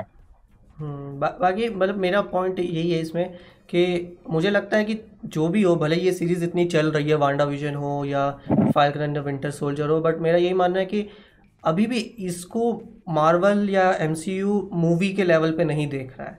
लाइक जो मूवी को उन्होंने दर्जा दिया हुआ है कि जो मेन इवेंट्स होंगे वो वहाँ पे होंगे। हाँ। बिकॉज़ कहीं ना कहीं ऑडियंस भी लिमिटेड है। दु- हर दुनिया के हर देश में डिज्नी प्लस हॉटस्टार मतलब ये सब अवेलेबल नहीं है। तो एक लिमिटेशन हो जाती है और हर लोग को इंसान देख नहीं सकता। तो हो सकता है कि जो टीवी की स्टोरी लाइन हो वो थोड़ी बहुत कनेक्टेड जैसे सत्यम की बात सही थी कि यहाँ से स्टोरी थोड़ी बहुत आर्मर वॉर्स पे जा सकती है। और अगर स्क्रल्स वाली थ्योरी भी होती है तो वो सीक्रेट इन्वेजन में जा सकती है। तो वो सारी एक से एक वो टीवी वालों को टीवी वालों की कहानी पता होगी लेकिन सिर्फ़ मूवी वालों को ज़रूरी नहीं होगा कि उनको टीवी भी देखना है लाइक और ये बात आई थिंक केविन फाइगी ने भी कही थी कि हमने वांडा विजन में ये ध्यान रखा था कि जिन लोग जो लोग डॉक्टर स्ट्रेंज टू देखने जाएँगे उनको ऐसा ज़रूरी ना लगे कि हमें जो है ये भी वांडा विजन देखना है तो उनके लिए कंपलसरी ना हो जाए। आ, बाकी एक आ, एक वन वर्ड का क्वेश्चन है वन वर्ड आंसर है एक मार्क का। फेवरेट कैरेक्टर जल्दी जल्दी बता दो आप सबका फेवरेट कैरेक्टर कौन सा था इसमें से? मेरा था जीमो बाकी सब बताओ। सेबेस्टियन का कैरेक्टर बढ़िया था। बाकी? बाकी। ठीक है। सत्यम भाई के लिए? मैं तो भाई आपने ही मेरा मेरा नहीं नहीं नहीं नहीं नहीं, वो फेवरेट नहीं। आप आपने मेरा फेवरेट कैरेक्टर ले लिया जीमो हाँ नहीं नहीं तुम भी बोल बोल सकते हो कोई टेंशन नहीं है। दो वोट मिल गए जीमो को। खुशहाल भाई आप बताओ। मेरे ख्याल से John Walker character Okay. Development के हिसाब से। चलो बढ़िया है। अभिषेक और जहीनुर भाई ये पूछ रहे हैं कि क्या लगता है इसका सीज़न टू आएगा कि नहीं आएगा? मतलब क्या तुम्हें लगता आएगा। है? हंड्रेड परसेंट आएगा। Hundred percent. आएगा। बस नाम चेंज हो जाएगा। Captain America and the winter soldier हाँ। Captain नहीं, America captain America and white so- pool white pool आ सकता है बिल्कुल आ सकता हाँ, ऐसा भी हो सकता है। पॉसिबल है इसमें सब लोग एक्सपेक्टेशन रख रहे थे कि किसी हो सकता है शायद स्टीव का ही कैमियो मिलता। या हाँ, किसी ऐसे का मिलता। लेकिन लोगों को मिला किसका? वो निक फ्यूरी की जो गर्लफ्रेंड है क्या नाम है उसका वो? कंटेरो Valentina Valentina Contessa Allegra de Fontaine कितनी बार मैं याद किया रनीश भाई सच बताना। इसके आगे भी एक वर्ड था वो मैं वर्ड में भूल गया। पाँच वर्ड का नाम है ये। वो भूल गया। इसका हाँ। इसका कंटेरा वैलेंटिनो एल एलगैरो एल एल हाँ Contessa Valentina Allegra de Fontaine. हम्म। Lady Hydra. मैंने भाई। इतना ही बोल सकते हो। इस वेल मत बोलना कोई। इसका कैमियो देखने को मिला टेंशन हो जाएगी भैया। चलो थोड़ा सा हम इससे हट हट के है वेलकन एंड विंटर सोल्जर से। अ, कौन सी ऐसी मार्वल मार्वल या डीसी कोई भी सुपर हीरो में शो हो मूवी हो कुछ भी नेक्स्ट जो भी अनाउंस हो चुके हैं हमारे पास अवेलेबल है कि ये आने ही वाले हैं उसमें से नेक्स्ट सबसे ज़्यादा किसके लिए एक्साइटेड हो तुम लोग? एक एक करके अ, अदनान भाई से स्टार्ट करते हैं। Spiderman Spiderman three Spiderman No Way Home No Way Home multiverse की एक्सपेक्टेशन है थोड़ी सी। मल्टीवर्स की नहीं बात ये नहीं है मल्टीवर्स चाहे ना दिखाए लेकिन फिर भी मुझे इस बार बेटर ये है कि इस बार थोड़ा स्पाइडरमैन का कैरेक्टर थोड़ा अच्छा दिखाए। स्ट्रगल करता हुआ थोड़ा। थोड़ा मेच्योरिटी की तरफ़ जाता हुआ दिखाए तो मैं थोड़ा ये एक्सपेक्ट कर रहा हूँ। ओके मैं वाली चीज़ें नहीं एक्सपेक्ट कर रहा हूँ जैसे फार फ्रॉम होम में हुआ था। पहली दो मूवी में I but I didn't. See anything हाँ। तुम बताओ सत्यम भाई तुम किसके लिए सबसे ज़्यादा एक्साइटेड हो? ब्लैक विडो मैं हाँ, नहीं नहीं सही वो चीज़ें अनाउंस हो चुकी हैं। ब्लैक विडो तो मुझे देखनी है लेकिन अच्छा। एक, अ, मतलब रियल में वो मुझे कैरेक्टर पसंद है हम्म, लेकिन हम्म, जैसे कि वो मूवी एक प्रीक्वल है हम्म, तो हम्म, जा, ज़ाहिर सी बात है कि एक मार्वल फ़ैन के नाते मैं भी कोई आगे की स्टोरी देखना चाहूँगा। मतलब वो तो मुझे देखनी है ब्लैक विडो लेकिन होता ना कि कुछ आगे का जो इवेंट्स होने वाला है वो देखना चाहूँगा मैं। तो Doctor Strange Multiverse of Madness के लिए मैं एक्साइटेड ओके क्योंकि डॉक्टर स्ट्रेंज वन जो थी हम्म। उस हाँ, उस हिसाब से मैं बहुत ज़्यादा टू के लिए बहुत ज़्यादा और और स्पेशली इन्फिनिटी वॉर में डॉक्टर स्ट्रेंज को एज अ बहुत ही डेवलप किया गया कि ही इज़ अ। इम्पोर्टेंट कैरेक्टर वो कोई ऐसे ही नहीं है। वो बड़ी बड़ी प्रॉब्लम सॉल्व कर सकता है। कुशाल भाई आप किसके लिए सबसे ज़्यादा एक्साइटेड है? सबसे पहले तो मल्टीवर्स ऑफ़ मैडनेस तो है ही बट Okay. उससे भी हटके अब जैसे अदनान ने बोला स्पाइडरमैन थ्री क्योंकि अभी अभी जो डॉक्टर ऑक्टोपस का जिन्होंने रोल प्ले करा था अल्फ्रेड मोलिना उन्होंने कुछ इंटरव्यू में कहा था कि उनकी स्टोरी जो है नोवे होम में वहीं से शुरू होगी हाँ? जहाँ पे स्पाइडरमैन टू में खत्म हुई थी। यानी वो उन्होंने जो एंड में जो अपना अपनी डेथ मतलब उन्होंने करी थी ताकि वो पूरा जो उनका एक्सपेरिमेंट था वो बंद हो जाए तो उन्होंने सेक्रीफाइस करा था। तो वहाँ से शुरू होगी। तो मल्टीवर्स तो है ही तो कंफर्म हो गया। और दूसरा ये है कि जैसा अदनान ने बोला कि पीटर पार्कर जो हमारा एमसीयू का है वो स्ट्रगल करेगा इसमें। तो होपफुली करेगा मतलब ज़रूरी नहीं है कि करे बट अगर करेगा तो अच्छी बात है क्योंकि टॉम हॉलैंड के अंदर इतना पोटेंशियल है जो पोटेंशियल बाहर आ सकता है बहुत अच्छे से बट अभी तक नहीं आया। एज स्पाइडरमैन नहीं आया। हम लोग की हम लोग की बातें सुनता होगा ना पीटर पार्कर मल्टीवर्स में कहीं पे। वो भी कहता था अबे तुम लोगों को मेरे स्ट्रगल से क्या मतलब क्या है? हो? अच्छी ज़िंदगी चल रही है सब है है। क्या और एक्चुअली वो छोड़ कैरेक्टर दो। वो कैरेक्टर यार पता है क्या है? एक ना रिलेटिबिलिटी होती है। टॉम हॉलैंड के कैरेक्टर में ना रिलेटिबिलिटी नहीं है अभी। वो सिर्फ़ अभी एक आपको टीनेज ही दिखेगा। लेकिन जो एक लगता है ना जो एक रियल पीटर पाकर होता है जॉब की स्ट्रगल लव रिलेशनशिप की स्ट्रगल फ्रेंडशिप की स्ट्रगल अभी वो एकदम चिल रहता है। और एकदम से कोई प्रॉब्लम आ जाती है और बस वो एकदम उसको सॉल्व करने लग जाता है। तो ये चीज़ मुझे लगती है। तो मुझे- थ्री में थोड़ा हाँ। खुद स्ट्रगल करेगा ना तो क्यों अब क्योंकि तीसरी मूवी है। ये तीसरी मूवी है। रायता तो वो खुद ही फैलाता है। वही तो वो भी ठीक है लेकिन ये होम- तीसरी होम मूवी कम- है उसको करना होम चाहिए। देखो होम कमिंग देखो तो जो उसने जो चित्तौरी का जो वेपन छूट गया था उसकी वजह से जो बिल्डिंग में उसने बिल, बिल, आ, आग लग जाती है हाँ। बोट वाला उसकी तरफ़ से। वल्चर अच्छा खासा टैग चुरा के जा रहा था टोनी स्टार का प्लेन से। उसको भी शहर की तरफ़ गलती से मतलब इसी यही रायता फैलाता है। मतलब अगर मुझे जे हाँ, रहा है, कहे हाँ, कि भाई भी तुम- मैं तुम्हें हायर करना चाहता हूँ तो मैं उसके ऑफ़िस में हायर हो जाऊँगा। मतलब मैं, मैं बिल्कुल जे जॉनस जेम्स वो है, वो करता हूँ। वो ना पीटर के वो इंटर्नशिप के बारे में ज़्यादा सोच रहा है रेदर देन डूइंग इंडिपेंडेंटली हम्म। लेकिन पर बाद में इसमें वो एक चीज़ ये भी है। है अदनान इसमें ये एक चीज़ ये भी है कि ये सारी प्रॉब्लम्स जैसे एमसीयू के स्पाइडरमैन में है वैसे टोबे मैगवायर की स्पाइडरमैन मूवीज़ में भी काफ़ी प्रॉब्लम्स थी जिसके ऊपर मैं आई थिंक पंद्रह बीस मिनट का वीडियो बना सकता और एंड्रयू गारफील्ड के लिए तो मैं बोलूँगा कि उसमें बहुत सारी। प्रॉब्लम्स थी। दोनों में ही प्रॉब्लम्स थी। बट प्रॉब्लम्स दोनों मेन चीज़ ये है कि हम एमसीयू से एक्सपेक्ट करते हैं कि हमें अच्छा मिले। वहाँ एग्जैक्टली पे होता है तो जो- वो एक्सपेक्टेशन है।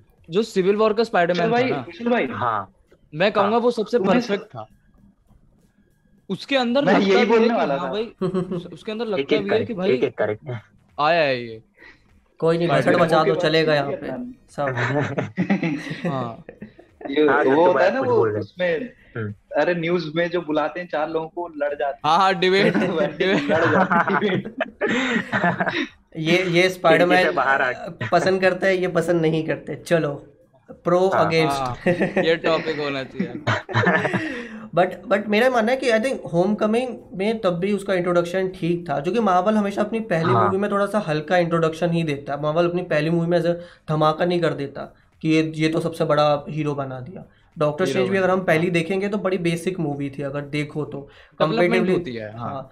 बट आई थिंक मुझे लगता है जो सेकेंड मूवी बनाई गई वो आई थिंक बस वो सोनी की वजह से बनाई गई कि सोनी को दो मूवी देनी थी। उस टाइम पे और ऊपर से- आई थिंक थोड़ा सा उसमें वो जल्दबाजी कर बैठे। इसलिए हाँ, मुझे। पर्सनली थोड़ा सा बस ये होता है कि जो उसके डायरेक्टर है जॉन वॉट्स वो फैंटेस्टिक फोर को भी डायरेक्ट कर रहा है। तो लेट्स सी कि वहाँ पे शायद उनको ज़्यादा फ्रीडम मिल पाए जो कि यहाँ पे उनको मार्वल और सोनी के बीच में लड़ना पड़ता है देखना पड़ता है कि दोनों की बातें सुनी जाए। दोनों बैलेंस रहे हाँ। हाँ तो नहीं प्रॉब्लम ये भी है ना कि मार्वल ना इम्पोर्टेंस कम रख देता है बाद में उसके अंदर जोक्स ऐड कर देता है। जैसे एमसीयू के आंट में बहुत चिल है उसका बेटा जो है वो दुश्मनों से लड़ रहा है उसकी मौत को डर है लेकिन वो बहुत चिल रहती है। और उसको सपोर्ट तक करती है वो। हाँ। Hi I am Peter Parker. हाँ वही वही चीज़ उसका हैप्पी और उसका रिवील कर देता है मेरा नाम पीटर तो वो अच्छा, वो एक चीज़ थोड़ी मैच्योरिटी होनी चाहिए। एक चीज़ नोटिस करी किसी ने कि फार फ्रॉम होम जो थी वो इवेंट टेक प्लेस करता है ब्लिप के बाद है ना? हम्म, यानी कि लोग वापस आ गए हैं उसके बाद और Falcon and the Winter Soldier भी बिल्कुल वैसा ही वहीं से प्लेस करता है कि एंड गेम के बाद जो इवेंट्स हुए लोग कैसे सरहदें खुल गई हैं जो लोग वापस आ रहे हैं वो देख रहे हैं कि लोग अब नए सिरे से ज़िंदगी चालू कर चुके हैं। तो वहाँ पे अगर देखोगे तो फार फ्रॉम होम में कितना नेच मतलब कितना नॉर्मली दिखा दिया कि ब्लिप के बाद की दुनिया आराम से जी रही है घूम रही है कोई कहीं घूम रहा है। जबकि Falcon and the Winter Soldier में जो रियल इश्यूज़ थे जो एक्चुअल लाइफ में होने चाहिए थे गरीबी। फिर हाँ भुखमरी बहुत सारी चीज़ें थी वो इश्यूज़ कितने रियलिस्टिक ढंग से फाल्कन एंड यही चीज़ लैक करती है स्पाइडरमैन मूवीज़ यही हाँ चीज़ पर है। इसमें एक चीज़ ये भी है ना एक चीज़ इसमें ये भी है कि फार फ्रॉम होम में हमें ऐसा दिखाया ना कि वो स्कूल का एड चल रहा होता है एड नहीं मतलब जो रिपोर्टिंग होती है ना जैसे स्कूल में उस तरह से उन्होंने अपने हाँ। शो में बोल दिया था जो स्कूल का जो डेली मॉर्निंग होता होगा उनका तो उसमें बोला है। हम्म। तो आई थिंक उन्होंने उस तरह से दिखाया है बट उसके अलावा आई थिंक उसमें कोई ऐसा स्टोरी में एंगल भी नहीं था कि वो ऐसा कुछ दिखाते। बल्कि फैल्कन एंड विंटर सोल्जर की बात करोगे तो उसमें तो स्टोरी की डिमांड है कि इसमें आपको सीरियस अप्रोच लेना ही पड़ेगा। तो ये भी एक फ़र्क है मेरे हिसाब से। हम्म, हो सकता था फार फ्रॉम होम में अच्छे से दिखा की सकते स्टोरी थे, ऐसे कर सकते थे ना। हाँ। थोड़े हाँ, दो चार सीन ही दिखा देते कहीं पे कि लोग हाँ स्ट्रगल कर कर सकते थे। ये तो है ही बट सोनी आठ में के साथ ही दिखा देते। सोनी इन्वॉल्व है। आंट में कौन सी अमीर है अभी? उस उसका दिखा सकते थे। हाँ पर उसके पास स्पाइडरमैन है ना? हाँ सही अब है, तो सही है। अब चलो मैं भी बता देता हूँ मैं किसके लिए सबसे ज़्यादा एक्साइटेड हूँ? दिस मैन अच्छा Thor. This thing love and thunder love and यार एकदम रियल लग रहा है भाई। एकदम रियल लग रहा है। और सबको पता ही है किसी थॉर ने मेरा नोटिस फेवरेट किया है। रनीस भाई वर्दी है। ये। हाँ। वो तो है ही फुलमिनो फ़ैन के वो क्रिएटर है तो फिर वर्दी कैसे? पहला चैनल खोला था इसलिए मुझे ओडिन ने कहा कि तुमने हिंदी में पहला चैनल खोला है ये तुम्हें मैं देता हूँ। ट्रेंड तो इन्होंने ही चालू किया है। हाँ। और टी शर्ट पहन रखी है इन्होंने आयरन मैन की आयरन मैन की। तो हाँ। ये मेरी स्टेपल टी शर्ट है। है ये टी शर्ट मैं इसी रूम में रखता हूँ। जब भी लाइव आओ तो ये टी शर्ट पहनो और लाइव के बाद रख दो आप। तो कोई टेंशन नहीं ना कि कभी लाइव आना हो तो क्या पहने क्या नहीं पहने। क्योंकि थोड़ा सा आपको ऐसे लाइव आते टाइम यूनिफॉर्म देखना डिसाइड हो रखी है। हाँ यूनिफॉर्म डिसाइड हो रखी है कि भैया इसी को पहनना इसके अलावा हमें छेड़ना नहीं है। बाकी एक और बढ़िया हम्म। सीरीज़ आ रही है इसके बाद नेक्स्ट उसके लिए हमें थोड़ा सा वेट करना पड़ेगा एक महीने का। लेकिन लोकी लोकी लोकी के लिए कितने एक्साइटेड हो आप लोग? भाई उसमें जिस हिसाब से दिखाया रनीश भाई की स्टार्टिंग में एक वर्ल्ड दिखाया है कि जो सर्कमस्टेंसेस या जो सिचुएशन होती कॉन्सिक्वेंसेस अगर एवेंजर्स हार जाते न्यूयॉर्क बैटल में, वो वर्ल्ड दिखाया है। उसके बाद लेडी लोकी बहुत सारी चीज़ें ऐसी हैं जो अब ये पूरा, जैसे स्पाइडरमैन थ्री का भी ये आ रहा है कि वो मल्टीवर्स से कनेक्ट होगी। डॉक्टर स्ट्रेंज टू का तो नाम ही मल्टीवर्स ऑफ़ मैडनेस और वांडा विजन का जो पोस्ट क्रेडिट सीन था लास्ट का उसमें भी दिखाते हैं कि जो उसके बच्चे थे वो उनकी आवाज़ सुन रही है। तो ये सारी चीज़ें लोकी से हो सकता है शायद कनेक्ट हो। बहुत सारे सवाल हैं तो एक्साइटेड तो सभी लोग हैं। और दूसरी बात टॉम हिडल्सन की एक्टिंग भाई उस बंदे को इतना, इतन, तीन दिन के अंदर बहत्तर लोगों की जान ले ली उसने दी एवेंजर्स वाले इवेंट में। लेकिन तब भी उससे लोग प्यार करते हैं। वही जॉन वॉकर बेचारा उसने सिर्फ़ सील्ड उठाई थी। शील्ड उड़ाई नहीं। कैरेक्टर ही ऐसा बन चुका है ना अब। हाँ। लेकिन लेकिन जॉन वॉकर से लोग कम हेट करेंगे क्योंकि उसका एक पॉजिटिव साइड भी दिख गया ना। हाँ। लोकी का भी ऐसा ही है। लोकी का लोगों को पॉजिटिव और नेगेटिव दोनों पता है। तो इसलिए वो उससे कम हेट करते हैं। लोकी का लोकी का I think first Thor movie और अवेंजर्स और थॉर द डार्क वर्ल्ड यहाँ तक लोकी सही चल रहा था। उसके बाद लोकी का कुछ लाइक यूज़ था ही नहीं। नाम के लिए यूज़ उसका हुआ है पॉपुलैरिटी की वजह से कैरेक्टर की। हम्म, तो आई थिंक अब जो ये कैरेक्टर आएगा वो थोड़ा सा मुझे डिसेंट देखना है।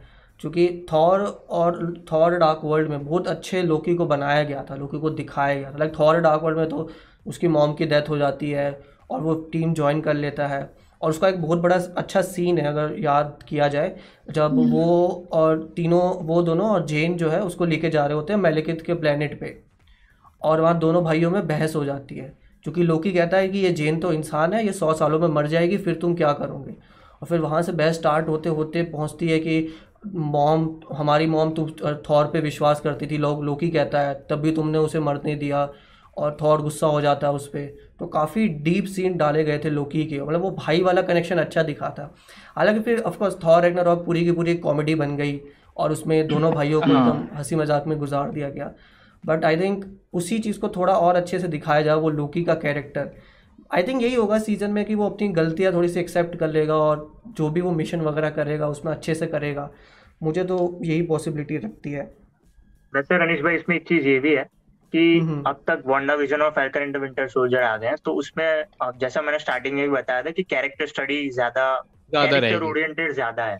स्टोरी से रिलेटेड इतना नहीं है एमसीयू की स्टोरी शायद से इतना आगे नहीं जाएगी बट कंपेयर्ड की मूवीज़ के रिलेटेड ज़्यादा चली जाएगी। टीवी शोज़ में कैरेक्टर काफ़ी अच्छे डेवलप हुए तो लोकी की टीवी सीरीज़ में भी हमें लोकी के काफ़ी सारे अलग अलग वेरिएशन देखने मिलेंगे जैसे मल्टीवर्स है तो। तो मतलब वो चीज़ मुझे लग रहा है कि लोकी के कैरेक्टर को ये जो आपने जैसे बताया कि रैग्नारॉक में और इन्फिनिटी आर में उसका कोई यूज़ ही नहीं था। बट क्योंकि पॉपुलैरिटी इतनी बढ़ गई थी और जैसा शायद से आपके ही वीडियो में मैंने सुना था कि थॉर द डार्क वर्ल्ड में भी उसका रोल काफ़ी कम था। हम्म, बट जब उसकी पॉपुलैरिटी द एवेंजर्स में इतनी बढ़ गई हम्म, तो उसका हम्म, रोल भी थॉर टू में काफ़ी बढ़ा दिया गया। हम्म, सो मुझे ऐसा लगता है कि लोकी जब टाइटल ही है लोकी तो मेरे ख्याल से तो उसका कैरेक्टर बहुत ज़्यादा अच्छे से डेवलप होगा मेरे हिसाब से। चलो बढ़िया बात है। आप लोगों के दिमाग में कोई सवाल कुछ बताना चाहते हो? चैट में कुछ भी। अब तो ओपन है एक घंटा हो चुका है बैठे हुए हमें ठीक है? और मज़ा आता है कभी लाइव करने में। तो आप लोगों के दिमाग में कोई क्वेश्चन वगैरह कुछ सवाल कुछ भी अगर आ रहा है दिमाग में बात करने के लिए तो हम स्टार्ट हो सकते हैं वहाँ से।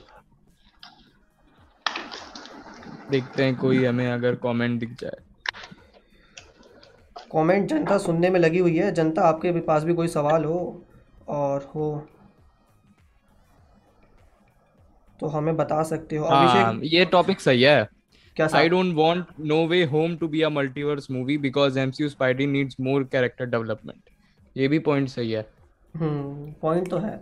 कई लोग वही चाहते हैं कि स्पाइडरमैन का कैरेक्टर और अच्छे से डेवलप हो उसमें और Develop हमें उसको लेकिन हम्म, हो सकता है डेवलप अगर टॉबी मैकवायर और एंड्रू गारफील्ड अगर हमें दिखते हैं तो स्पाइडरमैन के एक टाइप से मेंटोर की तरह काम करेंगे वो। तो उससे हो सकता है कि और डेवलप हो जाए कैरेक्टर नहीं आई थिंक इसमें ये भी हो सकता है कि स्पाइडरमैन थ्री में ये हो सकता है, शायद से सही भी हो जाए मेरी बात, कि एल्फ्रेड मोलिना ने जैसे बताया कि मेरी स्टोरी वहाँ से ही कंटिन्यू होगी स्पाइडरमैन टू से। तो शायद से मल्टीवर्स के विलन से स्पाइडरमैन को, हमारे एमसीयू के स्पाइडरमैन को डील करना पड़े। और तब तक एंड्रयू और टोबे मैगुएरे के स्पाइडरमैन नहीं आएँगे, और शायद से स्पाइडरमैन थ्री के एंड में वो लोग की एंट्री हो जाए। पाँच दस मिनट में थोड़ा सा सीक्वेंस हो उनका और वो फिर सीधा टाइन हो मल्टीवर्स ऑफ़ मैडनेस ये भी हो सकता है बट जैसा जिसने भी क्वेश्चन लिखा है वो सही है। अगर हम्म। कहीं ऐसा हो गया हाँ। कि सारे स्पाइडरमैन को इक्वली टाइम दिया गया है तो वो फिर से जो बात हम लोग ने करी वो फिर से सही हो जाएगी कि अच्छे से डेवलप नहीं हुआ कैरेक्टर सही बात है। जितेन पूछते हैं कि लोकी का स्पाइडरमैन नो वे होम से कनेक्ट हो सकता है? कोई किसी के दिमाग में कोई थ्योरी है? मुझे नहीं लगता लेकिन अगर किसी के दिमाग में कोई थ्योरी आ रही नहीं तो- लगता कोई क्रॉस वे हो सकता है क्योंकि दोनों ही अलग चीज़ें हैं। अगर तो टाइमलाइन भी काफ़ी ऊपर नीचे टाइमलाइन हाँ, काफ़ी ऊपर नीचे है हाँ। अब यही है कि मल्टीवर्स किस वजह से खुला है ये हमें अभी तक पता नहीं है ना। अब हो सकता है कि वांडा विजन में कुछ वांडा विजन में कुछ ऐसा हुआ हो जिसकी वजह से मल्टीवर्स खुला हो। एक थ्योरी आई थी वांडा विजन की। हाँ बताओ बताओ। आ, आपको पता है अब पता नहीं पता होगा कि मेफिस्टो ने ना उसके बच्चे जो हैं वो मल्टीवर्स हाँ, में। छुपा रखे हैं। हाँ वैसे तो हाँ, जब वांडा विजन हाँ। हाँ तो उसको आवाज़ सुनाई देगी ना तो वो, ना पोर्टल्स खोलेगी अलग अलग बच्चों को ढूँढने के अच्छा। लिए तो ऐसे में जो है ना कि मल्टीवर्स खुल जाएगा। तो फिर ऐसे में डॉक्टर स्ट्रेंज आएगा और उसी जब वो वांडा विजन वांडा खोल रही होगी ना तो उसका असर स्पाइडरमैन पे दिखेगा। ओके। okay. तो वांडा तुम कह रहे हो कि वांडा ये सब क्रिएट करेगी?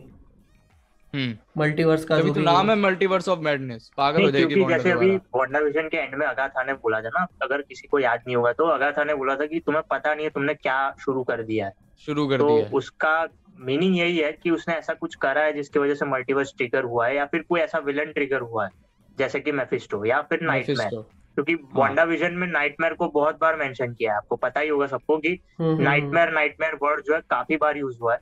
जो वेस्ट व्यू के जो लोग थे वो लोग बार बार बोलते थे कि हमें तुम्हारे ही नाइटमेयर आते रहते हैं।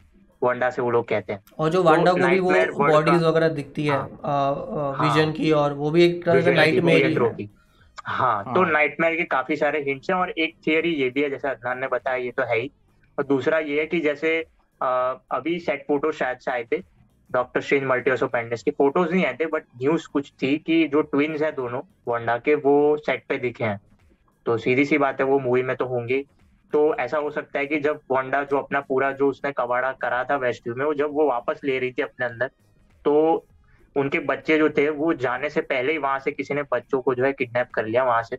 जो भी है नाइटमेयर ने भी करा हो सकता क्या है किसी ने भी करा।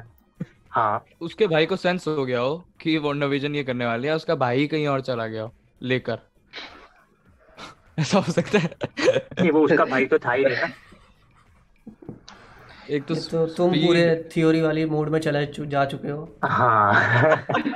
रमेश भाई और थोड़ा नीचे जा चुके हो थोड़ा ऊपर आ जाओ जो मैं हाथ दे रहा हूँ ऊपर आ जाओ थोड़ा।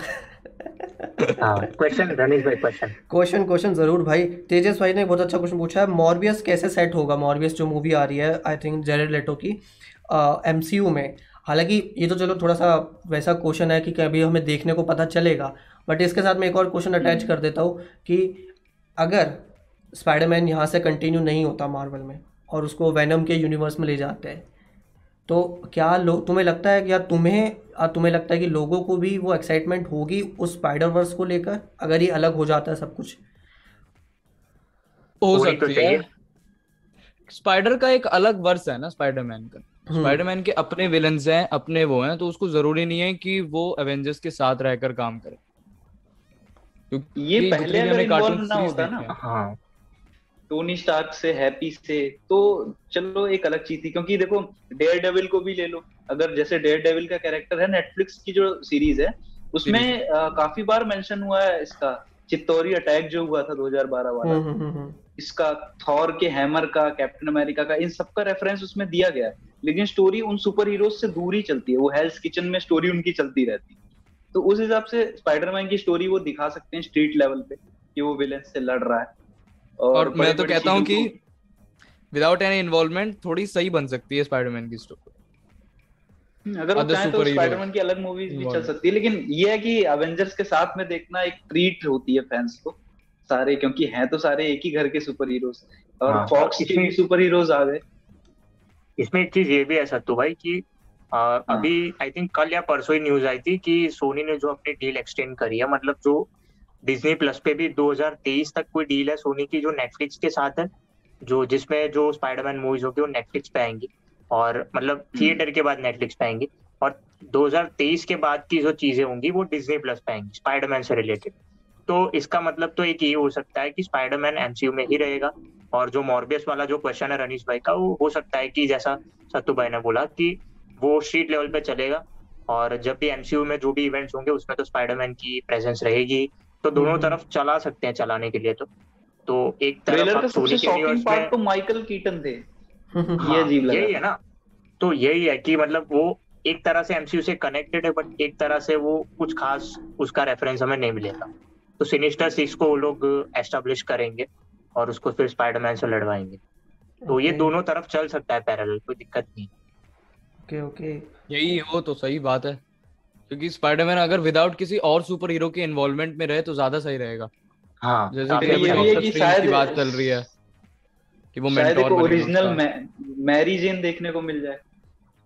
क्योंकि ये जो एमजे है एमसीयू वाली ये एमजे है लेकिन ये मैरी जेन नहीं है ये एक डिफरेंट ही कैरेक्टर क्या मिशेल करके कुछ नाम है ना? मिशेल जोन्स हाँ।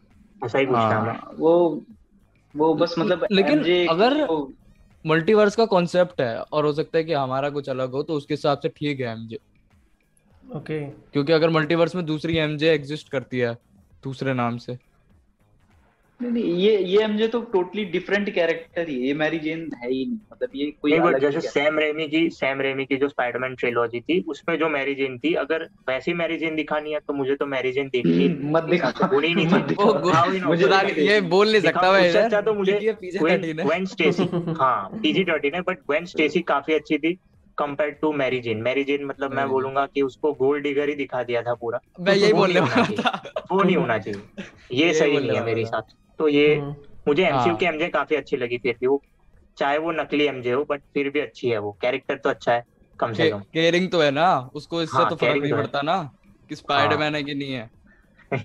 सही Spider-Man बनते ही उसके तो पीछे चली गई थी first वाली। स्टार्टिंग से ही पता नहीं उसको उसको तो पता है। कैरेक्टर है वो। हाँ स्टेज है तो वही तो उसकी खासियत है ना स्टेज सही है। ना वो? हाँ सही है तो अच्छा। सही बात है। एटर्नल्स को लेकर क्या लोग पूछ रहे हैं थोड़ा सा? एटर्नल्स के लिए एक्साइटमेंट है? मतलब क्या विचार है दिमाग में उस मूवी के लेकर? अब रनीश भाई इसमें आई थिंक उनके डायरेक्टर का नाम मैं भूल रहा हूँ but Gemma Chan. Oscar winning नहीं गैमा चैनी कुछ और था गैमा कुछ नहीं है। सी पे से कुछ सी से कुछ नाम है I think don't remember but उनका ऑस्कर विनिंग कुछ उनका रहा है रिकॉर्ड ट्रैक रिकॉर्ड तो हम्म, हम्म, मतलब अभी कुछ सुनने में आया था कि मार्वल स्टूडियोज खुद खुश नहीं है मूवी से। इसलिए उसके कोई टीजर या कुछ देखने नहीं मिल रहा है। But Okay. अगर आई होप कि र्यूमर ही हो बट चलो देखते हैं क्योंकि उसमें काफ़ी इंटरेस्टिंग कैरेक्टर्स है और काफ़ी मतलब जैसे एक कोई पाकिस्तानी एक्टर भी थे शायद उनका नाम है कुमेल नंजियानी ऐसे कुछ नाम है। हम्म, और उन अ, जैसे एंजेलिना जॉली है और अगर आप गेम ऑफ़ थ्रोन्स के फ़ैन हो तो उसमें रिचर्ड मेडन है और जो जॉन स्नो का रोल प्ले करते हैं जिनका नाम- जिनका मैं है। नाम कीट हैरिंगटन कीट हैरिंगटन और सलमा हैक भी है। तो काफ़ी सारे अच्छे स्टार कास्ट काफ़ी अच्छी है। तो शायद से मूवी तो मतलब आएगी तभी पता चलेगा बट एंजेलिना जॉली भी है ना मेरे ख्याल से? हाँ एंजेलिना जॉली भी।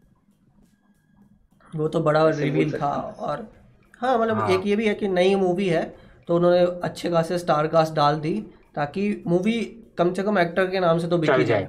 हाँ। हम्म। सही हाँ, बात बाकी स्टोरी का मुझे इतना आइडिया नहीं स्टोरी अगर ऐसा रूमर भी है क्योंकि एक मार्वल की अगर तुम देखोगे तो मार्वल के पास स्टोरी वगैरह टाइमलाइन वगैरह सब उनकी पहले से सेट होती है। डायरेक्टर का काम उसमें थोड़ा कम होता है बाकी स्टूडियो के लेवल पे। क्योंकि मार्वल को पता है कि उनको स्टोरी में क्या दिखाना है डायरेक्टर थोड़ा सा चेंज कर सकता है है ना? क्योंकि अब मार्वल के पास वो अथॉरिटी है इतना बड़ा स्टूडियो है डायरेक्टर जाके ये थोड़ी बोलेगा कि नहीं मैं चेंज कर दूँगा सारा का सारा। हालाँकि थोड़ा बहुत कैप्टन मार्वल का भी हम हम देखें तो कैप्टन मार्वल का भी डायरेक्टर चेंज किया गया।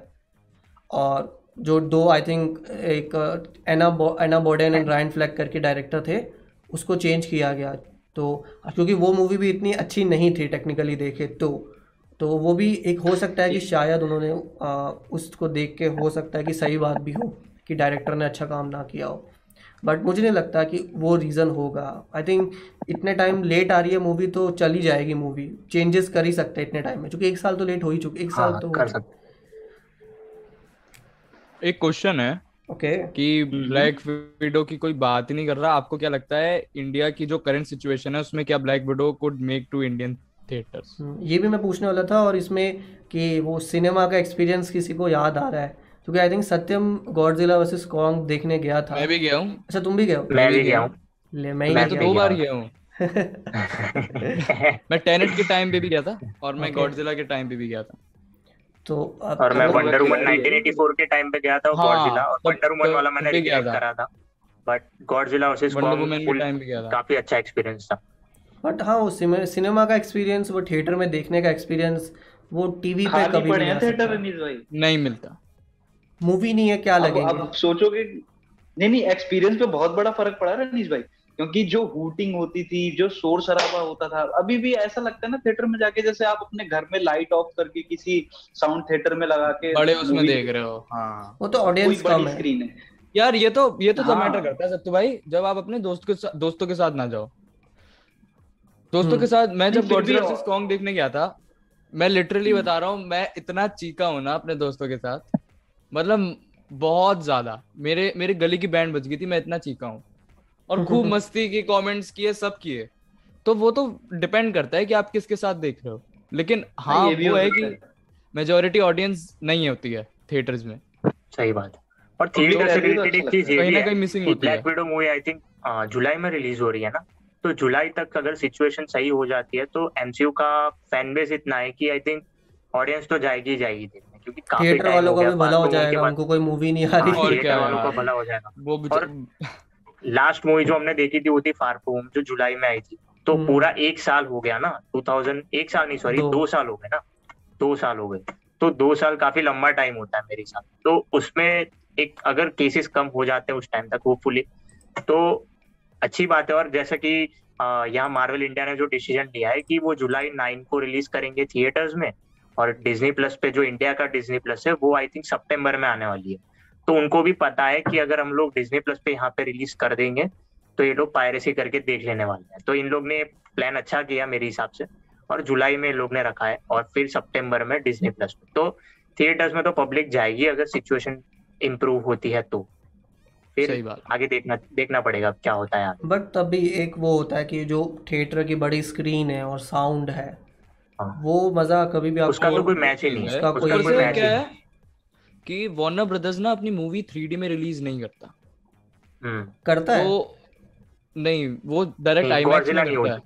अभी इंडिया में आई नहीं थिंक हुई थी, अभी इंडिया में नहीं हो हुई थी। अब पेंडेमिक वगैरह की वजह से वो ग्लासेस वगैरह हाँ। नहीं दे रहे हैं। बट मैंने तो सारी वार्नर मैंने ब्रोस की 3D में ही देखी थी। मैंने वार्नर ब्रोस की सारी मूवीज़ 3D में मैंने देखी। मैंने टेनेट देखी मैंने वंडर वुमन देखी। हाँ पहले अभी नहीं हो रही अभी नहीं हो रही अभी हाँ कोई नहीं हो रही। के बाद पिछले हाँ। कई सालों से नहीं हो रही। लास्ट जो रिलीज़ हुई है टाइम रनीश भाई वो वंडर वुमन हुई है one Wonder Woman one three में और वो बैटमैन वर्सेस सुपरमैन उसके बाद- एक्वामैन भी मैंने 3D में देखी थी शायद। Aquaman मैंने IMAX में देखी है यार मुझे याद। है 3D में। हाँ। तो उसका अब नहीं 3D इफ़ेक्ट ही जेम्स वॉन ने बहुत बढ़िया दिया था। हाँ। वो मूवी तो थी 3D के लिए आईमैक्स के लिए थी वो मूवी तो स्पेशली हम्म। अब अब अब जो नॉर्मल 3D हिंदी है ना उसमें नहीं होती लेकिन मार्वल की नॉर्मल 3D हिंदी होती है। वो बस पेंडेमिक की उसमें वजह से और मज़ा हुई आएगा। थी। हाँ वो वो पता नहीं मुझे यार क्योंकि थोड़ा सा तो डर कभी है। मिली नहीं। मुझे तो पिछले पता नहीं कितने साल से मिल ही नहीं रही 3D हिंदी। मैं 2D तुम हिंदी अपने में चश्मा ले फैंटास्टिक 20 तक फैंटास्टिक 20 तक उसमें नहीं हुई थी। नहीं मैंने तो अच्छा क्राइम्स ऑफ़ ग्रिंडलवाल्ड हाँ। एंड गेम देखी है। लास्ट और एंड एंड गेम तक तो 3D हर जगह था। हर मुश्किल हाँ गेम से तो पहले मार्वल की तो रिलीज़ ही आई होती थिंक है। आई थिंक अदनान उसमें ऐसा होता है कि हिंदी मूवीज़ जो वार्नर ब्रदर्स की होती है वो 3D में रिलीज़ होती ही नहीं। मुझे भी हाँ शायद वो तक नहीं ऐसा ही याद है। हाँ ये हो जस्टिस सकता लीग है भी ये। मैंने शायद से जो जॉस बिडन थी जो जॉस्टिस लीग थी वो भी मैंने 3D में देखी थी। काफ़ी कुछ ज़्यादा पैसा देके और उसमें डिसअपॉइंटमेंट मिला था बट इंग्लिश में। हिंदी में हाँ, शायद से English 3D था में ही नहीं वो मुझे अभी है। याद आ रहा है। आई थिंक मुझे याद आ रहा है अभी कि हिंदी में रिलीज़ एक हफ़्ते डिले हो गई थी। हाँ एक हाँ, हफ़्ते डिले तो हुई थी, delay तो हुई थी। सर्टिफिकेट वाला कुछ लफड़ा हो सर्टिफिकेट का इशू हुआ था। हाँ। हम्म, इधर एक और अच्छा क्वेश्चन है रज़र का। और थोड़ा सा मैं इस पे थोड़ा सा बस मैं ज़्यादा उस पर नहीं जाऊँगा डिटेल में बट थोड़ा रिक्वेस्ट भी है कि थोड़ा इसको लाइट ही रखें थोड़ा भारी क्वेश्चन हो सकता है। एम यू जो है कह रहे हैं कि एम सी यू शेंगची को सिर्फ़ इसलिए बना रहा है क्योंकि वो चाइनीज़ है। और वो उसका बॉक्स ऑफ़िस को लेकर कर रहा है। और इंडिया को वो नहीं देख रहा है क्योंकि और जबकि इंडिया में बॉक्स ऑफ़िस है अच्छा खासा। तो मैं थोड़ा सा इसका बेस रख देता हूँ बस क्योंकि फैक्ट के साथ क्योंकि कई लोगों को थोड़ा सा ये चीज़ आ सकती है आगे कि पहली बात इंडिया का बॉक्स ऑफ़िस चाइना के मुकाबले कुछ नहीं है ना के बराबर। उसके। कंपैरिजन में आप नहीं देख सकते। दूसरा. शैंगची सिर्फ़ चाइनीज़ नहीं है शैंगची जापान कोरिया और बेसिकली जो पूरा ईस्ट एशिया है क्योंकि यूएस की नज़र में एशिया मतलब ईस्ट एशिया ज़्यादातर लोगों की नज़र में। वो इंडिया इंडिया रशिया इनको कम ही गिनते हैं। उन लोगों को ज़्यादा एशियन मानते हैं, क्योंकि वो लोग ज़्यादा यूएस जाते हैं हमारे मुकाबले। हमारी पॉपुलेशन जाती है, लेकिन वो लोग ज़्यादा जाते हैं। तो वो एशियन उनको मानते हैं। इसलिए उन्होंने कॉमिक्स में भी ऐसा ही सुपर हीरो बनाया। उन्होंने कॉमिक्स में कोई अभी तक बड़ा इंडियन सुपर हीरो इसलिए नहीं बनाया, क्योंकि उन्होंने जब भी कोई ऐसा सुपर हीरो बनाया है लाइक कमाला खान का जो कैरेक्टर है जो पाकिस्तानी अमेरिकन है और जो ये वाला कैरेक्टर है जो चाइनीज़ अमेरिकन है बेसिकली तो वो इसलिए ही बनाया क्योंकि उनकी एक अमेरिका में हिस्ट्री रही है डिस्क्रिमिनेशन की कि लोग उनको नफ़रत करते थे। अभी भी रिसेंट टाइम्स में हमने देखा है वहाँ पे कि एशियन लोगों से थोड़ी सी नफ़रत वाली बातें हो रही थी कि ये एशियन लोग आ- ऐसे होते हैं ऐसे होते हैं। तो इसके लिए उन्होंने वैसे कैरेक्टर बनाए हैं क्योंकि उनकी डिमांड थी लोगों में इंडिया का कैरेक्टर अभी तक इसलिए बना ही नहीं क्योंकि ऐसी कोई स्टोरी उनके लिए अभी तक नहीं बनी कि मार्वल और डीसी को की ज़रूरत पड़े कि मुझे इंडियन कैरेक्टर डालना है। अ, बाकी आप लोगों का थोड़ा खुश रखने के लिए स्टैनली सर ने चक्रा को दे दिया था चक्रा द सुपर हीरो हाँ बट वो पवित्र प्रभाकर तो है ही। हाँ पीटर वो है। वो सही बात वो स्पाइडर वर्स 2 में दिख सकता है एनिमेटेड वाली में। पॉसिबल है मतलब उस हाँ तरह से दिखा सकता है हैं। बट बड़े हाँ, बड़े पे इसलिए हम्म, हम्म, हाँ इसमें एक चीज़ ये है रनीश भाई कि जैसा आप जिससे भी बोला कि चाइनीज़ मार्केट को ध्यान में रखा होगा और बना दिया तो हाँ तो बनाया ही होगा क्योंकि चाइनीज़ मार्केट काफ़ी बड़ा है मूवीज़ हम्म। के मामले में अगर आप देखो।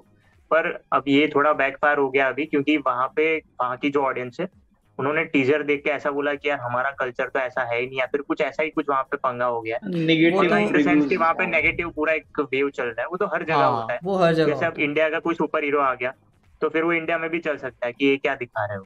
बट हाँ। दूसरा मैं इसमें ये ऐड करना चाहूँगा काफ़ी इम्पोर्टेंट है कि इंडियन ऑडियंस का फ़र्क नहीं पड़ता है ये तो बिल्कुल भी नहीं है क्योंकि अगर वो फ़र्क नहीं नहीं पड़ता है। तो रूसो ब्रदर्स यहाँ पे नहीं आते जो हम्म, रूसो जो यहाँ पे आए थे वो यहाँ पे आते ही नहीं उनको कोई फ़र्क नहीं पड़ता है ना आने का तो हम्म। उन्होंने स्पेशली एक पैनल रखा इंडिया में वो काफ़ी बड़ी बात है और दिखाता है हाँ। कि उनको परवाह तो है इंडियन मार्केट मतलब मैं वैसे कह रहा हूँ नहीं बोल कि सकता। कॉमिक्स में उन्होंने कभी कोई इंडियन कैरेक्टर पे इतना फोकस नहीं किया इसके दो ही क्योंकि पहली बात तो वो अमेरिकन पे ही करेंगे क्योंकि कॉमिक्स में तो वो अमेरिका ही को बेच रहे हैं बाहर वालों को तो नहीं बेच रहे कॉमिक्स तो लोग अमेरिकन को देखना चाहते हैं। इसके अलावा उन्होंने जो एशियन कैरेक्टर बनाए मुस्लिम अमेरिकन कैरेक्टर बनाए वो इसलिए बनाए क्योंकि हम्म। वहाँ पे उनकी ज़्यादा हो रही थी स्पेशली एक तरह की हेट बन रही थी उन लोगों के अगेंस्ट तो उन्होंने उस तरह का कैरेक्टर ही डेवलप किया कि उन लोगों को भी अच्छा लगे। इंडियंस के साथ ऐसा कोई बड़ा केस नहीं होता वहाँ पे।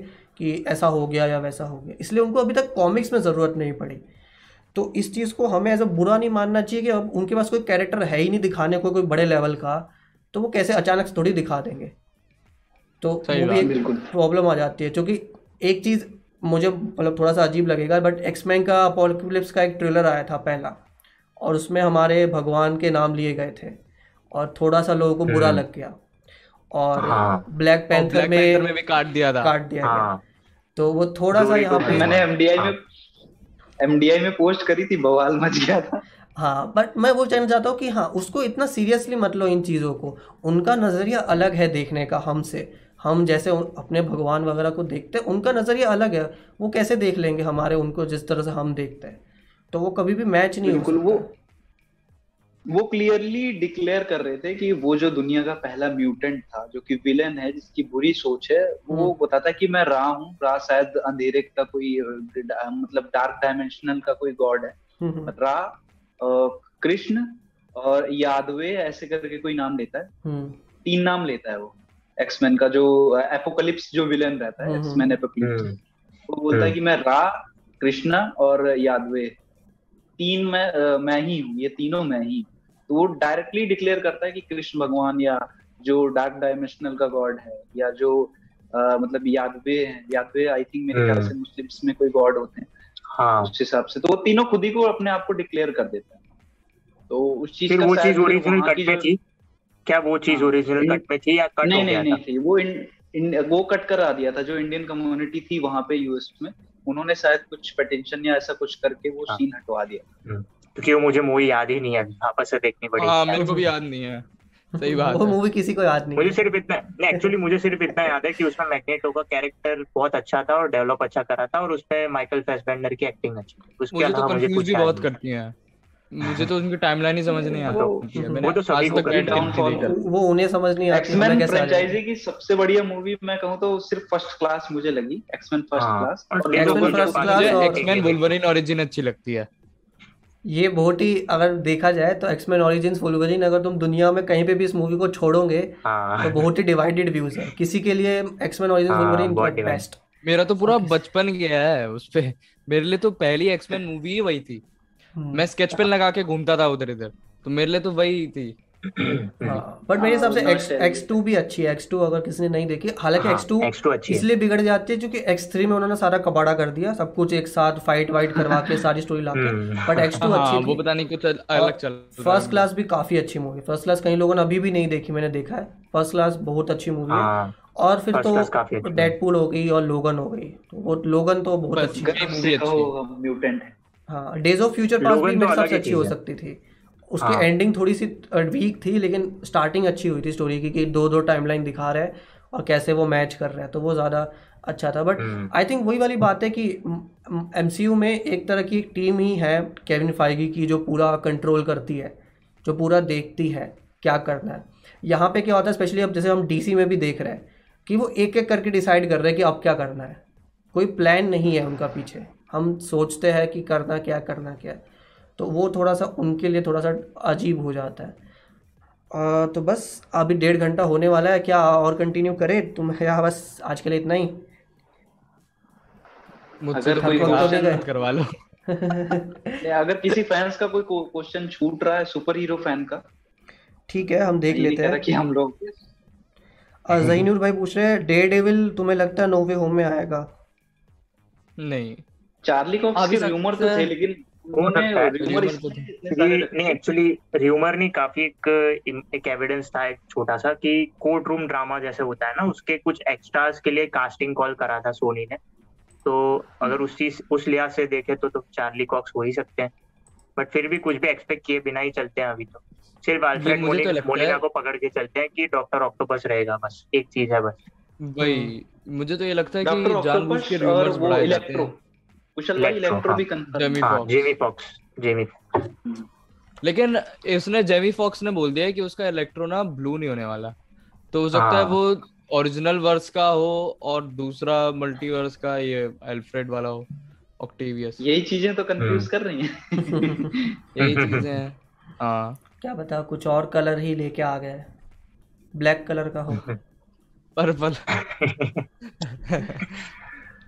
पॉसिबल है? चलो क्या कर सकते हैं। चलो आज डेढ़ घंटा होने वाला है यहीं पे एंड करते हैं। एक एक करके बता दो जनता आपको और कैसे प्लेटफॉर्म पे देख सकती है? क्योंकि मेरी ज़िम्मेदारी बनती है आप लोग मेरे चैनल पे आए तो मैं रिटर्न में आपको कुछ दे सकूँ। तो सत्यम भाई आपको कहाँ देख सकती है जनता? और मैं कुछ तो बताना चाहो तो। हूँ कभी यहाँ कभी वहाँ। ओके कोई दिक्कत नहीं है। ओके ओके चलो सत्यम भाई बाकी सीक्रेट तो- रख रहे हैं। यही बाकी अपना सबको पता ही है रनीश भाई का जो ग्रुप है मतलब जो सुपर हीरो फ़ैन जो हम सारे असेंबल हुए हैं सबको पता है मार्वल डिस्कशन इंडिया से ही सारे लोग आए हैं। मतलब हम्म, वो एक ऐसा ग्रुप था कि सारे लोग मिले वहाँ पे हैं भले बाद में आईएमएफ बन गया हो या कोई और ग्रुप बन गया हो लेकिन आ, जो हाँ, कोर एक ग्रुप है वो एमडीआई एमडीआई रहेगा हमेशा। हम्म, हम्म, तो वहाँ पे मुलाकात होती रहेगी बाकी आईएमएफ तो है ही। और ज़रूरी नहीं है कि मतलब पहली बार आए हम रनीश भाई के शो पे धावा मारते रहेंगे बीच बीच में। हाँ हाँ अभी लोग की आएगी तो दे देना तो आएँगे। मैं कह रहा था कि ऑलवेज इनवाइटेड बताओ बताओ हाँ, ये बताओ। कुशल भाई बताओ। मैं एकदम अच्छा कुशल भाई आप बता दो ओके नहीं नहीं हाँ तो मैं तो यही पहले आप पहले आप। पहले आप। चलो कुशाल भाई आप बता दो। तो। Okay okay okay. तो यही है कि अब जैसे चलो मार्वल डिस्कशन इंडिया पे तो लाइव चल ही चलते ही हैं और चलते रहेंगे कि वहाँ पे रनीश भाई भी आएँगे सत्तू को भी कभी बुलाएँगे वो कभी आया नहीं एमडीआई पे तो उसको भी बुलाएँगे अदनान को भी अगर टाइम रहेगा तो वो भी सेट करेंगे। इसके अलावा अब छोटी सी कोशिश है नर्ड्स हैंगआउट नाम का एक मेरा चैनल है यूट्यूब पे जिसपे मैंने अभी कुछ करा नहीं है। ऑनेस्टली स्पीकिंग मैं कुछ कर नहीं पाया उस पर इतना अच्छा। बट मेरी हमेशा से कोशिश रही है कि मैं एक अपना चैनल बनाऊँ और उस पर क्वालिटी कंटेंट मेरा रहे और मैं उस पर आपको अच्छी अच्छी रिव्यूज़ हो, चाहे थियरीज हो और जो पहले की जो मूवीज़ हो, उन पर रेट्रो रिव्यूज़ हो, मेरी कोशिश रहेगी ये सब करने की। तो अगर आपको ऐसा लगे कि मेरे में मतलब थोड़ा सा भी ये है कि मैं कुछ अच्छा बोलता हूँ और आपको बात अच्छी लगती है तो आप नर्ड्स हैंगआउट सब्सक्राइब कर सकते हो। बाकी रनीश भाई ने तो बोला ही है कि उनके चैनल पर हम आ ही सकते हैं। तो वो तो चलता ही नहीं रहेगा। Best best of luck Kushal भाई। मुझे भी पहले नहीं पता था कि तुम मतलब इतना अच्छा बात कर पाते हो। मतलब मैं वैसे ही जानता था क्योंकि पोस्ट से नहीं पता चलता। जब मैंने रनीश भाई के साथ लाइव देखा था रनीश भाई का पहला लाइव कम करने के बाद जो पहला लाइव हुआ था तब मुझे पता चला कि हाँ कितना बढ़िया इंटरेक्शन हुआ था तुम्हारे में और रनीश भाई में। तो मुझे तो मतलब पूरा भरोसा है कि तुम जो भी बनाओगे बहुत बढ़िया बनाओगे और उसके लिए best of luck thank thank चलो भाई। अदनान अदनान भाई को तो लोग जानते ही है तो बट अदनान भाई हाँ जानते ही होंगे। हाँ। तो मैं ये कहना चाहता हूँ कि अगर आप मुझसे मतलब कनेक्ट होना चाहते हो या मतलब किसी भी चीज़ में कोई कंफ्यूजन है कोई भी आर्टिस्ट रिलेटेड स्टफ़ क्योंकि मैं देखता हूँ कि आजकल काफ़ी सारे जो हैं नए नए आर्टिस्ट आ रहे हैं फ़ैन डबिंग आर्टिस्ट तो वो मार्वल के ट्रेलर्स डब करते हैं या कोई भी चीज़ डब करते हैं तो अगर किसी को भी कोई कंफ्यूजन हो या उन्हें कुछ भी इस चीज़ से रिलेटेड पूछना चाहते हैं तो मुझे मेरे इंस्टाग्राम पे कनेक्ट कर सकते हैं या मुझसे फेसबुक पे कनेक्ट कर सकते हैं। तो ये दो मेन प्लेटफॉर्म्स हैं। अगर आपको लगता है कि चैनल सब्सक्राइब करना चाहिए तो आप वो भी कर सकते हो। लेकिन फ़िलहाल मैं कहूँगा कि मैं एक नया चैनल बनाने जा रहा हूँ। तो उस चैनल पे ज़्यादा फोकस करें क्योंकि वो इन्हीं सब चीज़ों से रिलेटेड है थ्योरीज और कुछ ऐसी वीडियोस एक्सप्लेनेशन वीडियोस टाइप तो उस पर कनेक्ट होना ज़्यादा बेहतर रहेगा। बाकी बस यही है। हाँ मैं एक चीज़ और कहना चाहता था हम्म, हम्म, कि सत्तू भाई ने कहा था ना कि हम सब एमडीआई में मिले हैं। तो मैं जब नया नया फेसबुक पर आया था तो मैं तो इन्हीं चीज़ों में था। तो मैं जब नया फेसबुक पे आता तो काफ़ी चर्चे चलते थे एमडीआई की हर कोई बात करता रहता था एमडीआई से। तो मैं ये सोचता रहता था कि यार ये एमडीआई क्या है? तो फिर एक बंदे ने मुझे बताया कि भाई मार्वल डिस्कशन इंडिया करके एक ग्रुप है और ये है वो है। तो तब जा तब जब मैं मिला तब मुझे वहाँ पे थोड़े नए दोस्त मिले फेसबुक पे और तब जाके जो है हम सब की जान पहचान हुई। तो ये बात है 2018 की तो 2017 की तो इतने सालों से हम उसके अंदर हैं तो काफ़ी मस्ती मज़े करते हैं तो बस यही था। हम्म हम्म हम्म, बढ़िया बात है। वैसे सत्यम भाई ने बताया नहीं लेकिन उनका भी अपना ग्रुप है आईएमएफ करके लोग जानते ही होंगे उसमें बताने की कोई ज़रूरत नहीं है और वो भी काफ़ी अच्छा ग्रुप है। अभी उन्होंने कुछ बोला ही नहीं तो भाई हमने अपनी तरफ़ से बोल दिया है ना?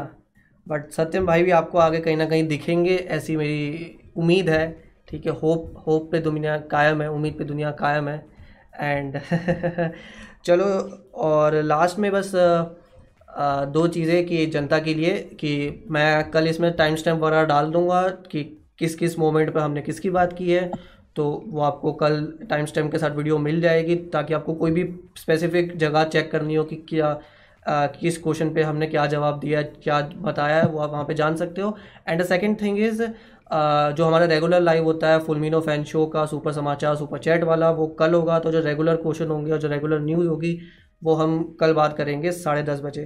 तो अभी जो जो लोग यहाँ पे मौजूद है सबका शुक्रिया ज्वाइन होने के लिए और हमारे तीन गेस्ट सत्यम अदनान और कुशाल तीनों का शुक्रिया हमारे चैनल पे आने के लिए और हमारे चैनल पे चा, चार चाँद लगाने के लिए। और चार दिख भी रहे लोग तो वो हो भी गया लाइक लिटरली हो गया। एंड आखिरी में कुछ भी बोल रहा हूँ कुछ भी दिल में बात हो तो बता सकते हो जनता को वरना हम विदा लेते हैं यहाँ से। बताइए बताइए सर। बस मैं तो यही बोलूँगा अच्छा। क्योंकि ये टाइम पहली बार ऐसा आया है। रनीश भाई आपने कुशाल ने अदनान ने सब लोगों ने अपने रिलेशन में अपने दोस्त यारों में सुना होगा कि यार उसको कोविड हो गया या कोई दिक्कत आ गई। हाँ। तो ऐसा पहली बार हुआ है। जबकि इससे पहले जो ऐसी सिचुएशन आई थी उसमें नहीं था उसमें दूर दूर तक के ही केस सुनाई पड़ रहे थे कि वहाँ ऐसा हो गया वहाँ। तो सिचुएशन क्रिटिकल है। तो बस अपना अपना ख्याल रखो सारे लोग। घर पे रहो जितना ज़्यादा पॉसिबल हो। और बाहर अगर निकल रहे हो क्योंकि ज़ाहिर सी बात है आपको निकलना पड़ेगा घर का सामान लाना है हम्म, हम्म, किराने वाली शॉप पे जा रहे हो तो मतलब मास्क पहन के जाओ आओ तो हैंड सैनिटाइज करो अच्छे से वॉश करो बस ख्याल रखो अपना क्योंकि और बिल्कुल भी मज़ाक में मत लो इस सिचुएशन को। सही कहा बिल्कुल सही कहा। किसी के साथ कुछ भी हो सकता है तो ध्यान रखो सब लोग अपने। घर पर रहो और रनीश भाई का चैनल देखो। एंटरटेनमेंट करो बस यही चीज़ है। एंटरटेन करो। बिल्कुल। कुशाल भाई आप कुछ कहना चाहते थे लास्ट में? हाँ लास्टली सिर्फ़ इतना ही कहूँगा कि रनीश भाई का सबसे तो एक मिनट। एक मिनट थैंक कुशल भाई कुशल भाई बोलो बोलो हाँ जी। तुमने कैप्टन अमेरिका की टी शर्ट पहनी है एकदम ज़बरदस्त हाँ। कुछ बोलना मज़ा आ जाए हाँ ज़बरदस्त तो ठीक है। आ, ज़बरदस्ती बोलने वाला था तुमने लिंक तोड़ दिया कोई नहीं। तो मैं एक्चुअली ये बोल रहा था। सॉरी शक्ति ये बोल रहा था कि ओके तो रनीश भाई का मैं सबसे पहले तो थैंक यू करना चाहूँगा कि ऐसा नहीं कि उन्होंने मुझे बुलाया चैनल पे हम लोग को बुलाया इसलिए ऐसा वो नहीं है। बट उन्होंने जो मार्वल डिस्कशन इंडिया स्टार्ट करा था 2016 में वो काफ़ी मतलब मुझे अभी तक मुझे लगता है पाँच साल हो गए। पाँच साल में ये कम्युनिटी इतनी ज़्यादा ग्रो करी है पर अभी भी जो जितने भी पहले जो मेंबर्स थे एमटीआई में और अभी जो है वो काफ़ी डिफरेंस आ गया। सबको पता है कि पहले किस टाइप के मेंबर्स होते थे और अभी किस टाइप का वहाँ पे पूरा जो है चलता रहता है ग्रुप में। तो यही है कि अब एक कम्युनिटी बनाना ये काफ़ी बड़ी बात होती है। और बीच में रनीश भाई 18 19 आई थिंक 2019 के बाद से वो नहीं थे और 2021 में वापस से उन्होंने कम करा। तो उनका सबसे पहले तो थैंक यू कि यार उन्होंने इतनी मतलब मार्वल डिस्कस इंडिया बनाना ये मुझे काफ़ी मतलब मेरा मेरे लाइफ का काफ़ी इम्पोर्टेंट पार्ट है और रहेगा होपफुली कि मतलब मैं इस ग्रुप को मैनेज करता हूँ और काफ़ी सारे लोग पोस्ट करते हैं काफ़ी सारे लोग गालियाँ भी देते हैं कि यार तूने ये कैसे कर दिया तूने मेरा पोस्ट डिक्लाइन कैसे कर दिया। तो वो सब चीज़ें भी है बट यही होती है ना फैमिली में यही सब तो चलता रहता है। सो यही है। और फुल मिनो फ़ैन को सब्सक्राइब करो और उनके इंस्टाग्राम फेसबुक सब जगह आप लाइक मारो और उनकी चैनल की रीच बढ़ाओ और शेयर करो सबसे ज़्यादा। और मेरे चैनल को भी सब्सक्राइब डिजर्व करते हैं अच्छा रनीश भाई बहुत हाँ, बहुत ज़्यादा बिल्कुल बहुत ज़्यादा deserve डिजर्व करते हैं। बिल्कुल करते हैं। सिर्फ़ इसलिए नहीं कि कंटेंट अच्छा है इंसान भी अच्छे हैं। मतलब मैं सच बता रहा हूँ कि मतलब जितना रनीश भाई ने किया है उसके हिसाब से जितनी इज़्ज़त देते हैं वो कोई कोई ही क्रिएटर देता होगा ये मुझे ऐसा लगता है। क्योंकि मैंने बहुत क्रिएटर्स देखे हैं जिनसे मैंने कांटेक्ट करने की कोशिश की है। बढ़ती है बेसिकली वो। और एक चीज़ इसमें और एक ऐड हो सकती है कि अगर आप किसी भी क्रिएटर को देखोगे तो उसका फेसबुक ग्रुप नहीं है। और उस टाइम पे था 18 और 19 तक था। उसके बाद वो लोग गायब हो गए। वो फेसबुक पे भी नहीं है वो इंस्टा पे भी नहीं है और अगर है तो वो अपने मतलब की बात करके चले जाते हैं। मैं किसी को टारगेट नहीं कर रहा हूँ बट ये फैक्ट है। और रनीश भाई जो है अगर इनका चैनल सबसे पहले आपको पता होगा फिफ्टी के पार करा था जो सुपर हीरो फ़ैन इंडिया था। फ़ैन तो- इंडिया था। होने के बाद भी इंडिया का सबसे पहला चैनल जो हिंदी सुपर हीरो चैनल होने के बावजूद उनका ग्रुप में एक्टिवनेस रहता था उस टाइम पे भी। और जब इन्होंने कम करा है तो अभी भी उनका एक्टिवनेस है। तो मतलब सीधी सी बात है ये फ़र्क है दोनों मतलब जो क्रिएटर्स हैं उसमें रनीश भाई में और बाकी जितने भी क्रिएटर्स हैं उसमें ये फ़र्क तो है ही। इससे कोई भी आई थिंक डिसएग्री नहीं करेगा नहीं यहाँ कर मैं तो बिल्कुल नहीं कर सकता। मेरे लिए तो बहुत बड़ी बात है ये। तो ये काफ़ी इम्पोर्टेंट चीज़ है। हाँ। हाँ क्योंकि मैंने मैं सच बता रहा हूँ मैंने काफ़ी क्रिएटर्स से बात करने की कोशिश की है काफ़ी क्रिएटर से हुआ है। लेकिन कोई भी आपको ग्रांटेड की तरह लेता है। कोई भी हाँ, आपसे ठीक से बात नहीं करता कोई भी आपसे वो अपनी ईगो में रहते हैं कि भाई यार मेरे एक लाख सब्सक्राइबर्स हो गए अब तू कौन है? मैं तेरे को जानता भी नहीं। लेकिन रनीश भाई ने भी चाहे उनके अभी करंटली इस चैनल पे उतने सब्सक्राइबर्स नहीं हो लेकिन उनके अचीवमेंट बहुत है। और उस अचीवमेंट्स के बावजूद भी इतनी इज़्ज़त देना मेरे को बिल्कुल आदत नहीं है इज़्ज़त की क्योंकि मैं, मैं मेरे को हर जगह से बिटरे ही मिला है हर जगह से। तो वो मेरे को काफ़ी अच्छा लगता है। तो इसलिए मुझे रनीश भाई बहुत पसंद है। तो चैनल कंटेंट ये भी करो। चैनल ऐसे सेम गोज फॉर सत्तू भाई। सत्तू भाई भी काफ़ी अच्छे इंसान है। ये मेरे दिल की बातें हैं सच में क्योंकि मैं मैं सच बता रहा हूँ मुझे कभी ऐसा कोई नहीं मुझे कभी का सामने से आके कोई नहीं पूछता। मुझे कभी कोई सामने से आके नहीं बुलाता कि आ जाओ यार तुम भी मेरे एक वीडियो में आ जाओ या हमको डिस्कशन कर लेते हैं। तो किसी ने बुलाया किसी ने इनिशिएटिव लिया उसके लिए बहुत बहुत शुक्रिया। और बस मैं तो ये कहता हूँ कि चैनल सब्सक्राइब करो नॉट फॉर ओनली कॉन्टेंट लेकिन अच्छे इंसान भी कहीं आपको कभी कभी प्रॉब्लम आए तो रनीश भाई ऑलवेज हैं फेसबुक पे हेल्प करने के लिए करते ही हैं। तो बस ये है तो सब्सक्राइब करो, मौज लो। और इन्जॉय करो सुपर हीरोज़ को, और इसको सुपर हीरोज़ को लाइक मैं भी जब ग्रुप पे एक्टिव रहता हूँ, या जो चैनल बनाया भी है, मेरा मेन मोटिव ये है कि मैं इंजॉय कर रहा हूँ, और लोग इंजॉय करें। तो उस इंजॉय के मोटिव से ही हमेशा सुपर हीरोज़ को देखो कुछ ज़्यादा लाइक घुस मत जाओ जो कि कई बार एक चीज़ मत बनाओ हाँ, अपनी। एक चीज़ मैं स्पेशली क्योंकि ये चैनल जब मैंने बनाया तो मैंने एक चीज़ ध्यान रखी कि मैं मेरे सब्सक्राइबर वो लोग हो जो कुछ सालों से इसको फॉलो कर रहे हैं। और इस तरह के सब्सक्राइबर में एक छोटी सी क्वांटिटी उन लोगों की होती है जो क्योंकि इतने सालों से वो ये सब देख रहे हैं मूवीज़ वगैरह तो उसमें एक थोड़ा सा वो आ जाता है कि हमें पता है हमें पता है इस सुपर हीरो के साथ क्या करना होना चाहिए। हम बताएँगे कि इसके इस, इस कैरेक्टर का ये होना चाहिए। हमारी चीज़ सही है। तो वो कभी मत लाओ। हमेशा इन्जॉयमेंट की नज़र से देखो उसको कि हम मूवी देख रहे हैं शो देख रहे हैं उसको। एंजॉय करो। ग्रुप वगैरह में भी अगर कोई किसी को कुछ बोल देता है या किसी ने कुछ बात लिख दी तो उसको इतना सीरियसली लेने की ज़रूरत नहीं है है ना? बिल्कुल। और बस वही है मैं भी कम्युनिटी में बहुत कम लोगों को जानता हूँ और अदनान का अगर कोई ख़राब एक्सपीरियंस रहा है तो कम्युनिटी की तरफ़ से सॉरी लेकिन मेरी कोशिश तो यही है मैं बस लोगों से कनेक्ट कर सकूँ और लोगों से बातें कर सकूँ जितनी हो सके। ठीक है, मैंने कभी इस चैनल के साथ भी ना पिछले, क्योंकि पिछले चैनल के साथ जब मैंने पिछला चैनल बनाया था, तब मार्वल इंडिया के ऑफिशियल चैनल पे ही सिर्फ़ पच्चीस हज़ार सब्सक्राइबर थे, उनके ऑफिशियल चैनल पे। तो मुझे, मैंने तो कभी एक्सपेक्टेशन रखी ही नहीं कि मुझे इस चैनल यूट्यूब से कुछ मिलेगा सब्सक्राइबर भी मिलेंगे। मैं एक हज़ार सब्सक्राइबर पे भी खुश हो गया था कि मैंने कहा बहुत है, बहुत चल रहा है। सो मेरा भी यही मोटिव है कि मैं तो इन्जॉयमेंट के लिए वीडियो बनाता हूँ। कोई जल्दबाजी भी नहीं करता। मैं कभी कई लोग हमेशा बोलते हैं ट्रेलर ब्रेकडाउन तुम्हारे लेट आता है। भैया, मेरी तरफ़ से कोई जल्दबाजी नहीं होगी। मुझे कोई जल्दी जल्दी सब्सक्राइबर व्यूज़ नहीं चाहिए। इन्जॉयमेंट के लिए मैं कर रहा हूँ। और आप लोग भी जब इसको देखो तो इसको इन्जॉयमेंट की नज़र से देखो और लोगों को, क्योंकि ये ये लोग आपको एक खुशी देंगे जो आपको, ये जो टाइम पास हम इसको टाइम पास बोल सकते हैं, लेकिन टाइम पास में भी हम टाइम पास कर रहे हैं। हम अपना टाइम दे रहे हैं इस चीज़ को। और हम खुशी के लिए दे रहे हैं क्योंकि ज़िंदगी में कुछ भी करोगे टेंशन वगैरह होगी कुछ भी अपने पसंद का काम करोगे कुछ ना कुछ टेंशन आएगी। तो इन चीज़ों से थोड़ी सी खुशी मिलेगी और वो खुशी जो है तुम शेयर करोगे क्योंकि मुझे पता है थिंक तुम तीन लोग भी एग्री करोगे जब ऐसी कोई कम्युनिटी नहीं थी तब हम सोचते थे कि यार हम ही वो पागल है जो इस इन चीज़ों को पसंद करते हैं। चीज़ों के अभी भी मुझे यही लगता है। मेरा भी कोई दोस्त नहीं है जो सुपर हीरोज को पसंद करता है लाइक मेरे घर के आसपास या कॉलेज या उसमें। एक्सेप्ट जब तक ये इन्फिनिटी वॉर और एंड गेम जब तक ये वो मूवीज़ नहीं बनी थी कि ये तो सभी देखते हैं ये तो तुम्हें ये तो ये हाँ, तो कुछ ट्रेंड कुछ बन तो गया कूल वाले होते हैं लोग हाँ, होते हैं गया। सिर्फ़ कूल बनने के लिए हाँ बट हाँ। उसके बाद तो एक अंदर से वो आ गया एक वो हो गया कि हम हम उस टाइम देख चुके हैं कि लोग हमें बोलते थे अरे तू ये देखता है अवेंजर देखता है आयरन मैन देखता है ये क्या बच्चा है देख रहा तू। है? हाँ, बच्चा तू। तो वो चीज़ें भी आती है और एक और चीज़ इसमें मैं ऐड करना चाहूँगा जो कि इसके बाद ऐड हो रही है कि ये भी थोड़ा बहुत आ जाता है लोगों में जैसे अभी कुछ सीरीज़ वगैरह आ रही है थोड़ी जैसे डेडपूल आया और इनविंसिबल आ रही है जो और हीरो वो बॉयज़ आई जो काफ़ी अच्छी सीरीज़ है। तो कई लोगों का ये भी शुरू हो जाता है कि यार जब जब ये स्टोरी डार्क होगी ना तो वो वो ही हम देखेंगे ये बाकी सब तो बच्चों वाली चीज़ है। वो भी नहीं आना चाहिए सब हर चीज़ का बैलेंस होना चाहिए। ये जैसे कई लोग कंप्लेन कर रहे हैं फैल्कन एंड विंटर सोल्जर में और आर रेटेड चीज़ हो सकती थी। या जस्टिस लीग में क्योंकि दो तीन बार उन्होंने एफ़ वर्ड हाँ। बोल दिया तो जस्टिस लीग महान है। मतलब जस्टिस लीग अच्छी मूवी है लेकिन सिर्फ़ उस वर्ड के लिए आप ये मत बोलो। कोई एक्सपेक्टेशंस मत रखो बेसिकली कोई कोई थ्योरी मत बनाकर रखो कि हाँ भाई इस शो के अंदर ये होगा ये इस चीज़ के अंदर ये होगा। कोई एक्सपेक्टेशंस मत रखो जस्ट टीवी खोलो डाउनलोड करके जैसे देखना है देखो। देखने के बाद बस खत्म। वो चीज़ एंड हुई है उसको वहीं कर दो और ना अपनी लाइफ पर्सनल लाइफ से उसे जोड़ो। एक वो एंटरटेनमेंट है उसको एंटरटेनमेंट की तरह लो चीज़ आती है आप देखते हो खत्म है।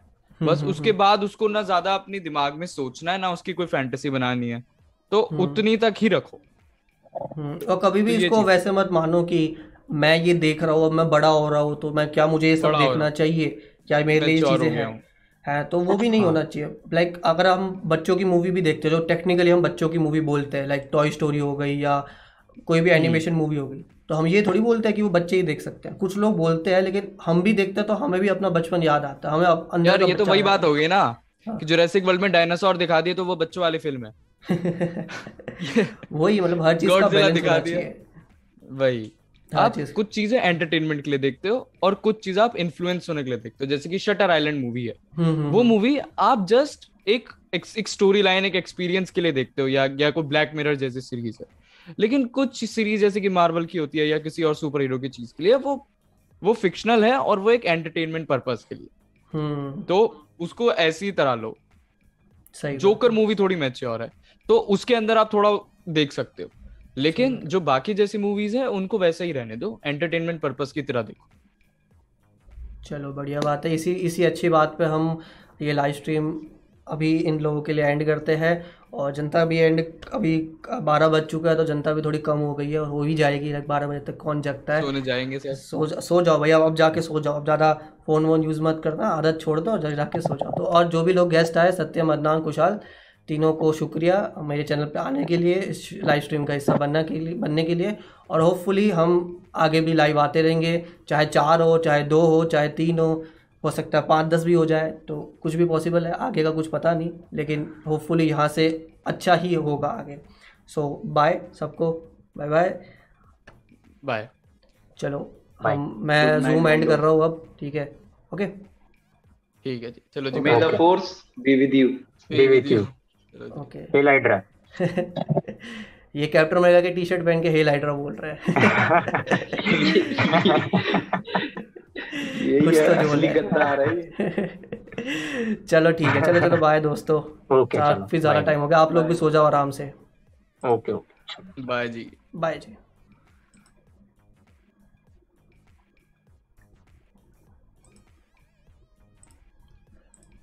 तो जनता जनता जनता सब लोग जा चुके हैं और लोगों के अलग अलग कमेंट आ रहे हैं।